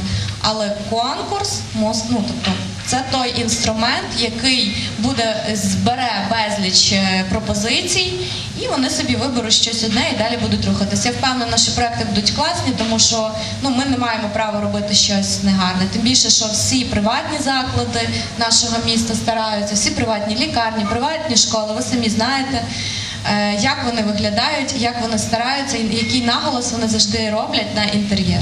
Я ще можна з точки зору спадщини теж два слова. Маємо приклади, коли в освітніх, в культурних закладах, знову ж таки, безбожно міняють, двері може вже ні, але вікна, не знаю, нещодавні буквально приклади, це корпус, який Прикарпатського університету належить на Шевченка, це є корпус найстаріший нафти і газу, знову ж таки теж помінені всі на Шопена вікна. Чому так відбувається? Тобто всі, звичайно, що там на благо студентам, щоб вони не мерзли, але в той же час ми розуміємо, що це ведмежа послуга, тому що ми показуємо абсолютно негідний приклад, як відноситись до старовинної будівлі. Що ми тоді можемо від цієї молоді вимагати, як берегти спадщину, якщо дорослі такі от речі роблять. Тобто це масово все вибивається з м'ясом, ставиться пластик, і хтось там потер собі руки. Запілюється від коси, навіть не знаю, що так говориться, я бачив. Нема грошей, надо реально. Дивіться, як нема грошей? Якщо вони роблять ремонт, то гроші є.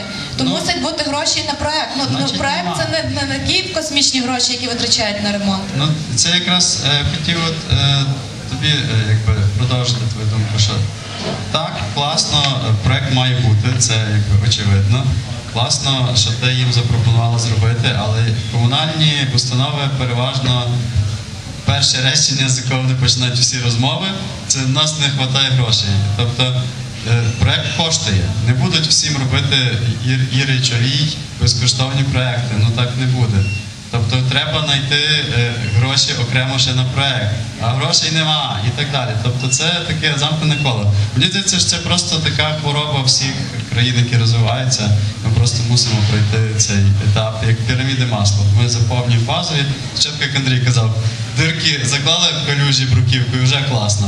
Потім вже типу, всюди ніби заклали, більш-менш калюж таких нема під нами. Вже так, о, ну, мабуть, не так уже і класно. Ну, але знову ж таки, асфальт, бруківку ти можеш поміняти, а якщо ти там в 150-літній будівлі поміняв вікна і двері, викинув на смітник, ну ти вже не повернеш. Ну це такий, він мусить бути цей ріст. Я це розумію, і ти це розумієш, але не всі це розуміють. І це просто, напевно, потрібен час. Не знаю. Я раніше був більш радикальний в цьому плані, потім я зрозумів, що ну, просто коли ми живемо, нам здається, що ці речі відбуваються дуже протяжно в часі. Але якщо подивитися на якийсь історичний період, там от ми історію в школі вчимо, там 10 років на 2 сторінки у вас це підручник. Тобто це насправді дуже швидко. І те, що зараз відбувається, нам здається довго, але насправді. Ну, вже ж ми зробили галочку, не просто ці дирки заклеїли. І Іра там допомагає якісь зробити, ти вікна робить, двері робиш. Тобто поступово щось відбувається. Це я намагаюся позитивно закінчити. Денис, дозволь, я додам з приводу цього. Значить, дивіться, вікна, ну, перше, вікна – то не двері. Саме цікаво, що ви в місті не знайдете дуже багато виробників, щоб взялися робити, реставрувати вікна. Ну, нема попиту. Так, от власне. Так що давайте цей. А двері це так, знаєте, ну не будемо розповсюджуватися. А тепер дивіться, ми, але саме цікаво, що в нас досвід є в місту. Ми ж відреставрували, власне, власники квартири. Німець і одружений на нашій наші міщанці, які купили квартиру в будинку на вулиці Незалежності над магазином «Діадема». Ви знаєте, магазин, мені здається, не то 35-й, не то номер будинку. От. На другому поверсі відреставровано повністю столярку. Він сам особисто, німець, знайшов людей. Я особисто йому допомагав людей знайти, і вони відреставрували. Це все залежить від культури людей, розумієте? От зараз на цьому, на ті ж вулиці. Прошу?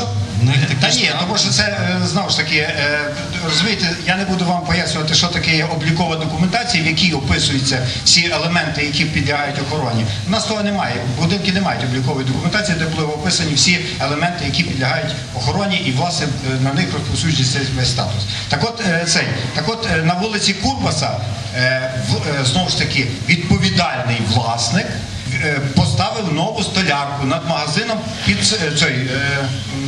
Плюс, як він там називається, продуктовий магазин «Плюс», на другому поверсі повністю відтворив дерев'яну столярку по формі тієї, яка була.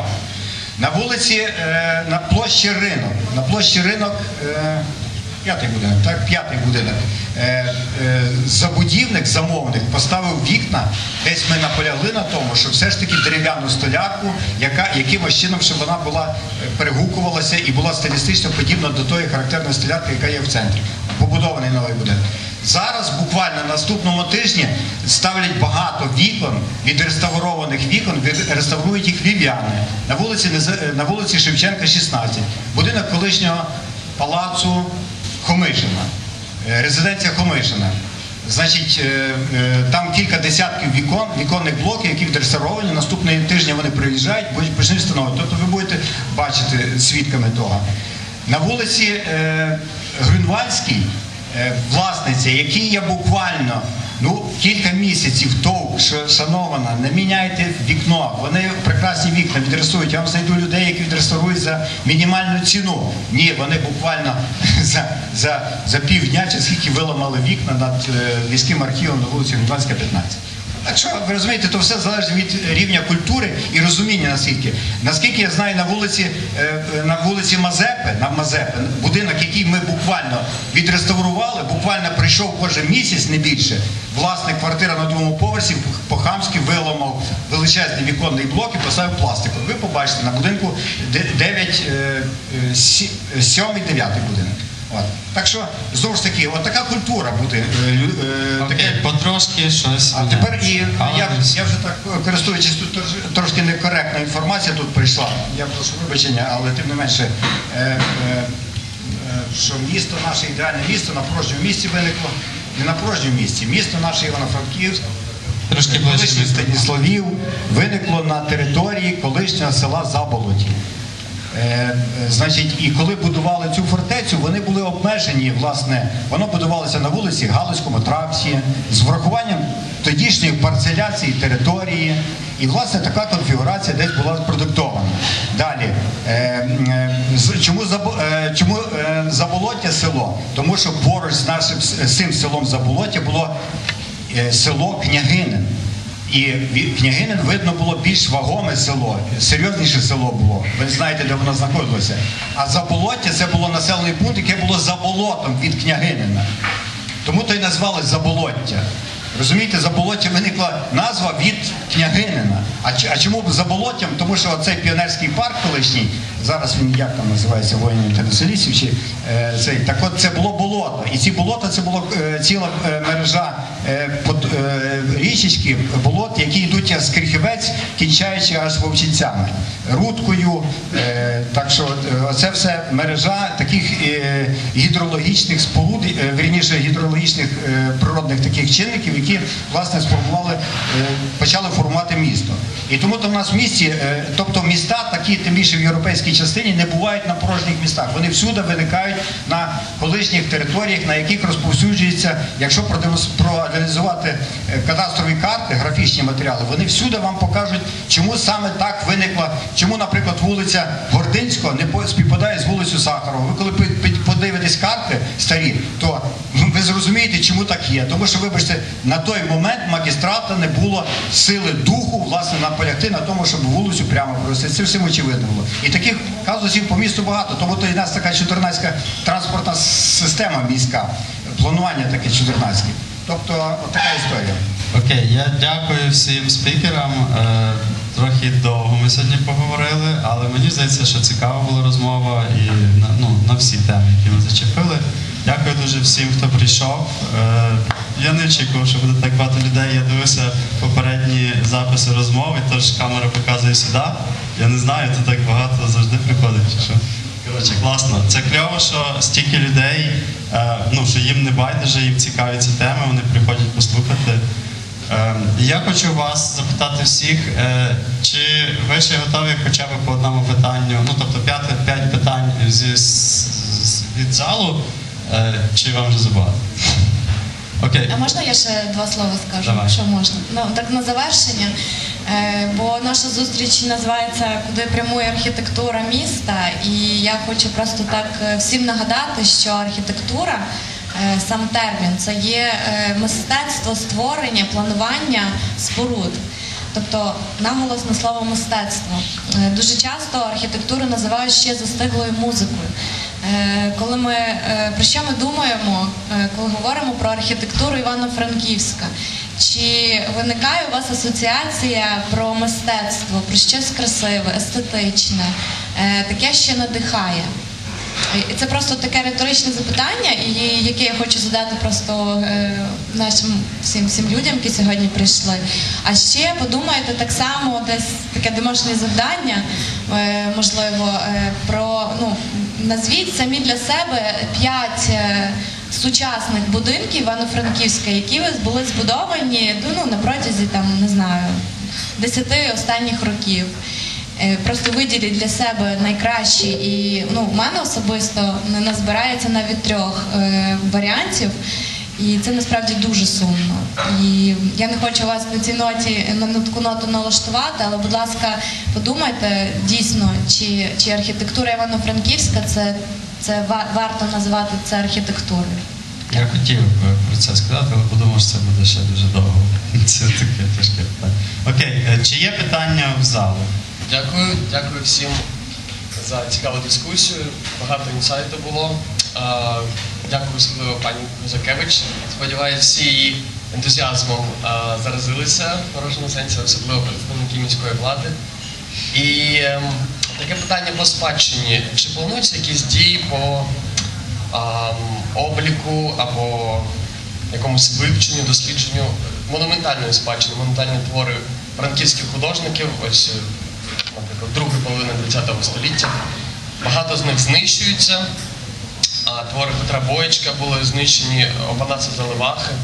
Ось, і вже згадували, як у Львові там все потужно і добре, і класно робиться. І там зробили 3 роки тому, здається, перелік історичних мозаїчних творів, і рішення міської ради заборонили будь-які втручання в ці твори, тільки реставрація. Чи планується щось таке в Франківську? Ну, станом на сьогодні в департаменті містобудування та архітектури проводиться доволі серйозна робота по порядкуванню переліків об'єктів культурної спадщини міста. Є такі у нас об'єкти, є такі переліки. Тих переліків дуже багато. Вони, саме цікаво, що в різних книжечках такі видані були брошури, і вони інколи деякі об'єкти випадають, різні бувають.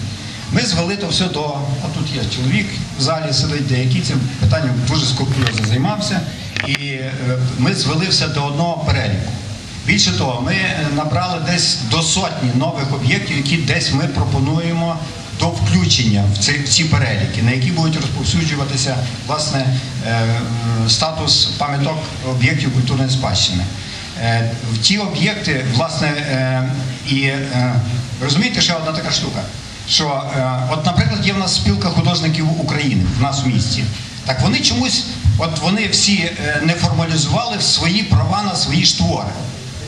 По місту дійсно було багато панно цікавих, можна було по-різному про них говорити, але тим не менше вони не формалізували. Вони рахували, що це пуста робота, що це не гоже їхньої такої, знаєте, творчої високого польоту думки, от займатися цією обліковою справою. А це дуже важливо, тому що не облікувавши цих речей, вони, власне, попадають, тобто розповсюджується на них статус об'єкту культурної спадщини, немає, закон на них не діє.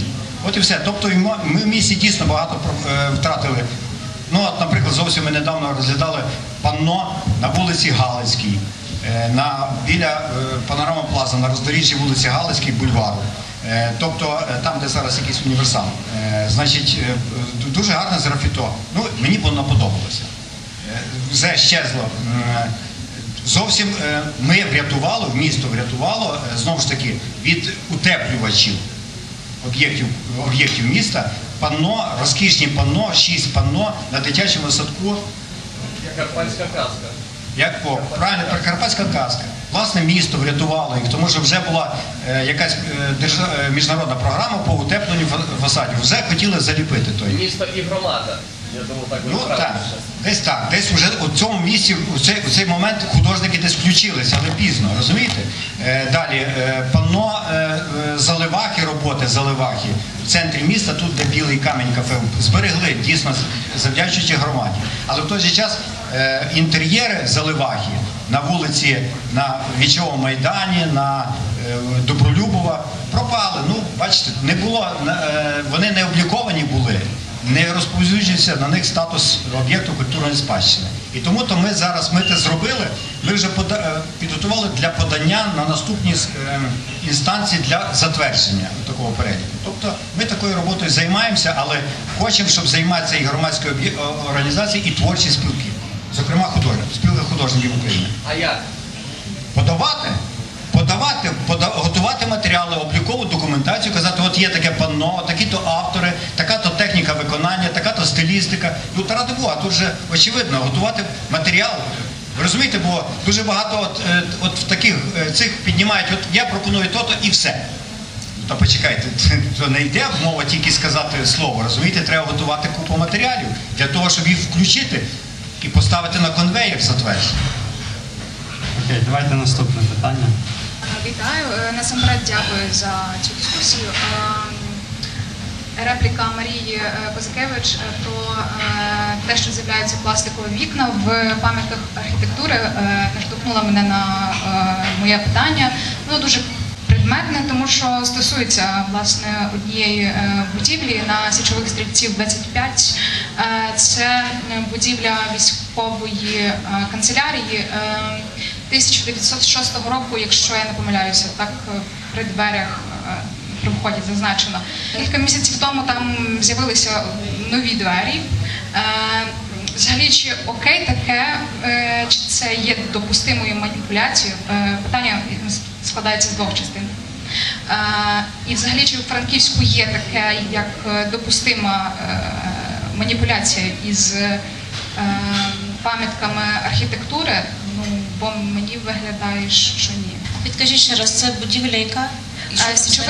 Січових стрільців 25, там вирубали двері в стіні. Замість вікна зробили двері? Ні, там не було нічого. Ага, і просто зробили вікно? Двері. Там зараз магазин. Їм треба було зробити вхід в цей магазин. Бачите, їм було треба, вони зробили, не зважали ні на що. Я думаю, що це не до мене питання, а до департаменту.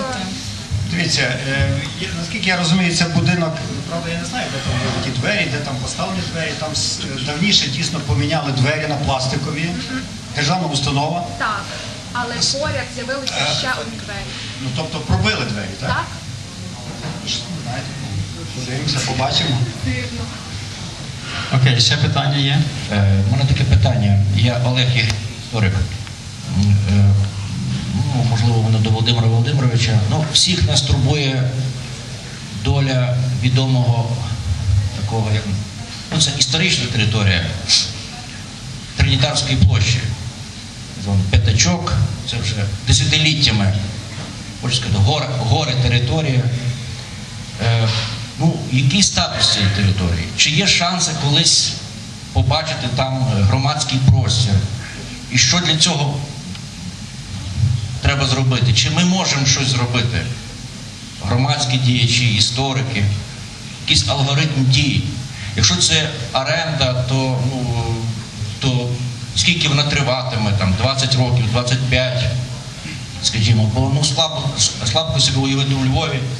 Там теж є такі простори, які де торгують біля оперного театру, відомо, це вулиця Акаківська, здається, там теж є, ну, але вона не має такої диспропорції, такого ганебного становища, яку ми бачимо щодня, коли йдемо вулицею Старозамковою чи Шеремети.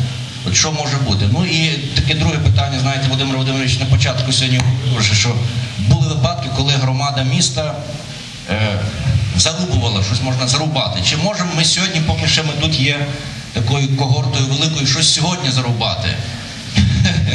Чи є щось таке, ви, напевно, не краще знаєте, загрозливе, де вже десь там постає, от-от, а ми це знаємо і готові зустрітися і колективно зарубати. Ми проти. От чи є таке питання? Дякую. Ну, дякую вам. Я абсолютно розділяю з вами вашу думку побоювання з приводу площі Тринітарської. Дійсно, там, ну, вся справа в тому, що на дуже тривало, я не готовий сказати, на який час надано площу територію в оренду приватному власнику, вірніше, приватному користувачу. Але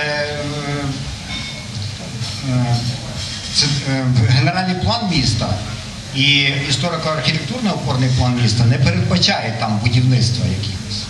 І мені так видається, що все ж таки ми будемо керуватися цими історичними довідками, історичними матеріалами, думкою громади. Думка громади – велика справа і по великому рахунку, от щоб ви так знали, завдячуючи громадському спротиву, Галицький масив – це такий квартал від 9-го будинку по 25-й будинок. Зберегли тільки завдячуючи цьому громадському спротиву і, власне, от, зокрема, Степан Пушик виступав в свій час категорично проти того. А все хотіли зносити і будувати великий, красивий п'ятиетажний дом. Пан Ігор Панчишин, оця відома ділянка. Ігор Панчишин працював там в одному з приміщень того кварталу, того цілого містобудівельного комплексу. І я до чого веду, що так, громада, коли об'єднана, коли об'єднується, так, вона відстоює тоді. Ніякий забудівник, власне, найбільше зараз загроза – це забудівники. Вони, до речі, ви самі вже відчули, наскільки це агресивне середовище. І вони за квадратними метрами більше нічого не бачать. Ми це все свідомі. І ми тут по великому рахунку, той же Артур, ви не думайте, що ми робимо все для того, щоб вони тільки будували. Ми більше стримуємо, ніж дозволяємо. І по великому рахунку це десь наше завдання. Ну не завжди можна, по великому рахунку надто сильний вітер, і тому-то ламається брізка, а не тому, що сильна брізка. Слаба брізка. Якщо можна в доповнення, ну, тобто, десь по площі, так? Чи це оренда, чи це є приватна власність, ну, буквально поряд території колишнього палацу Потоцьких, десь вона так само була в приватній власності. І роки боротьби свої довели, і, власне, це і зараз територія громади. Ось, ну, і вже про ніяку будову там не йде річ. Так само, колись інвестори хотіли звести чи громадський центр, ну, зрештою, що би не хотіли, хватає того, що вони хотіли це знести. Ось. Так що думаю, що тут так само з площею рано чи пізно, та й на якийсь лад, зрештою, вийдеться. Ну, а до вас на рахунок, ну, в контексті того, що можна попередити, тобто десь рано чи пізно у нас будуть вибори. І ви бачите, з кого складається міська рада. Коли більшість забудовників, ну просто робіть свій вибір свідомо. Ось, і буде легше і вам, і нам, ну, і місту, в принципі. Дякую. Підтримую. Є ще питання? Нема. Окей, добре. На цій веселій ноті ми закінчуємо нашу коротку розмову.